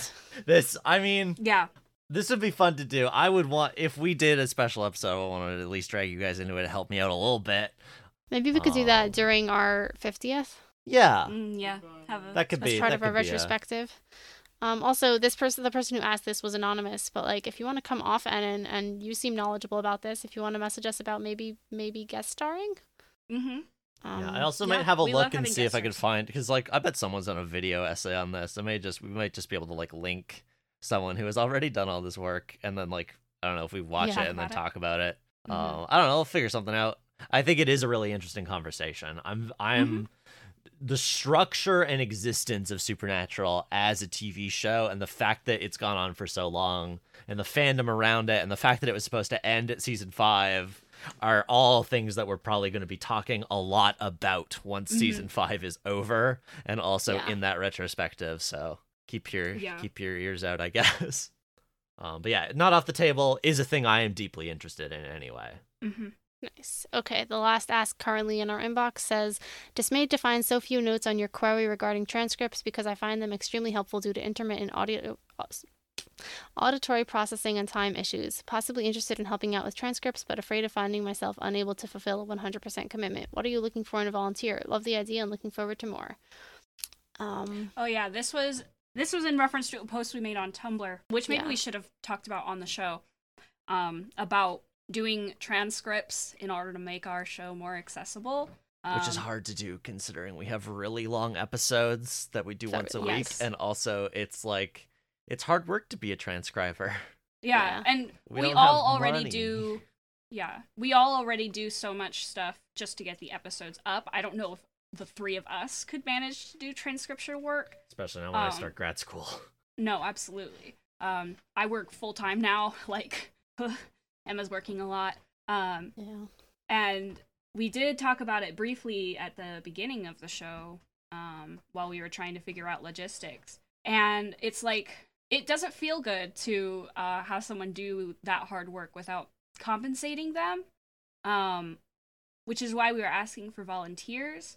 I have heard about like Discord servers and things like that that are entirely volunteer-run transcription services. So, I mean, if that's something people would benefit from, first of all, which of course, we want to make this podcast as accessible as possible. It's just, we're 3 people, we're an incredibly small team, and half the time we can't even get the episodes up on time without a little bit of panic. We do this for negative money. Exactly. We do this because we enjoy it. So I guess what I'm trying to say is, if people would be okay lending us their time and their energy in order to help make this podcast more accessible, we would love to have you. I also don't think one person can do the job. Yeah, it's sort of a... It's not a catch-22, that's the wrong word, but it's a difficult situation in both directions, because would we love all the episodes to be transcribed? Yes. Would we love people to do that for free? No. Do we have the money to pay people to do that? Also, not really. Yeah. Like, if it I think if it came down to it, but we wouldn't be able to pay, like, actually decently. Yeah, it feels like the overlap between like, hey, we want to give you money and hey, so we want a transcript is like, if you love our show, you could maybe volunteer to transcribe. I guess that's true. Like, take out the middleman, no money. And like, yeah, so long as people are like volunteering, it doesn't feel bad to me. Especially because I'm just socially anxious and feel difficult asking anybody to do anything for me. You're valid. And that's why if you are interested, you want to volunteer, you have any kind of resources for us, please shoot them our way, because this has been something that's been on our minds since this show's inception. Yeah, it also would be genuinely useful for us because we could look at past conversations. Yeah, it would be so much easier for. Oh my god, if we could searchable, yeah. Yeah, it would make life a lot easier for all of us. And so, like, but no in pressure. Theory, if you are someone who volunteers to create a transcript and you just, like, do this out of your own wonderful free will and free time, I guess, and you, like, type it up for us, you can email us, message us on any of our platforms, like, tell us, hey, I've got something for you, and we can look that over, and that would be amazing. But, mm-hmm. like, nobody is obligated to do this, and we don't have, like, the position to, like, contract you into. And we talk so much. We do. We talk so much.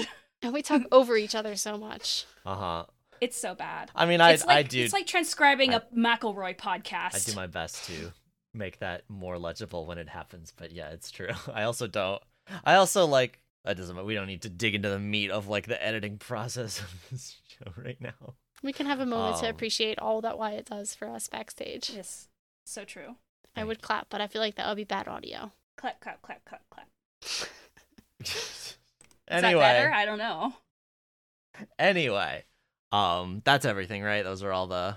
That was all our asks. All right, cool. Well, they've been answered. So yeah, if you also want us to answer your questions here, write in with questions and comments and words of affirmation and other things. We love you. So as usual, you can reach us through our Ask Box on Tumblr. You can email us at wordofgodcast@gmail.com. And you can probably DM us on TikTok, although I don't know that for sure. And also on Twitter, I guess. And on Twitter. Yeah, you can add us on Twitter, I guess. Or DM us. I don't know. Yeah. You can. Do we follow the Word of Godcast hashtag? I don't know. That's a good question. I don't know how Twitter works. I have a thing to admit. I hate like Twitter. An alert. I only go on the Twitter when someone tweets at us. No, I only go on the Twitter to post that the episode goes up. I should probably look at it sometimes. I can just kind of lump Twitter. I only go on there when I want to see what Jared Padalecki is doing. Speaking of talking over each other. Something. Sorry. Anyway, thank you for listening. So next week. Right, yeah, next week we're talking. Yeah, go on. What are we talking about next week? Yeah, next week. We're talking about episodes 11 and 12, both Monster of the Week episodes. Very fun. A good reprieve after the plot. The first is Family Remains, which is fun. And Chris Angel is a douchebag, which is more fun. An incredible episode. I cannot wait. Great. It's very fun. And then we get into more, I think it's plot the rest of the, after school specials. It's just hit after hit after hit is the point. It is hit after hit after hit after hit. The rest of season 4 is so good, you guys. I'm so excited. My brain is melting out of my ears. Anyway, until then, we're going to be standing outside our car, sobbing about our emotional problems. Mm-hmm. Oh my god, I'm looking through the end of season 4 again. Every single episode is giving me another worm in the brain, so stay tuned. Stay tuned. Just another worm in the brain. That's not how that song goes, but you know. All in all, it's just another worm in the brain. Yeah. Bye.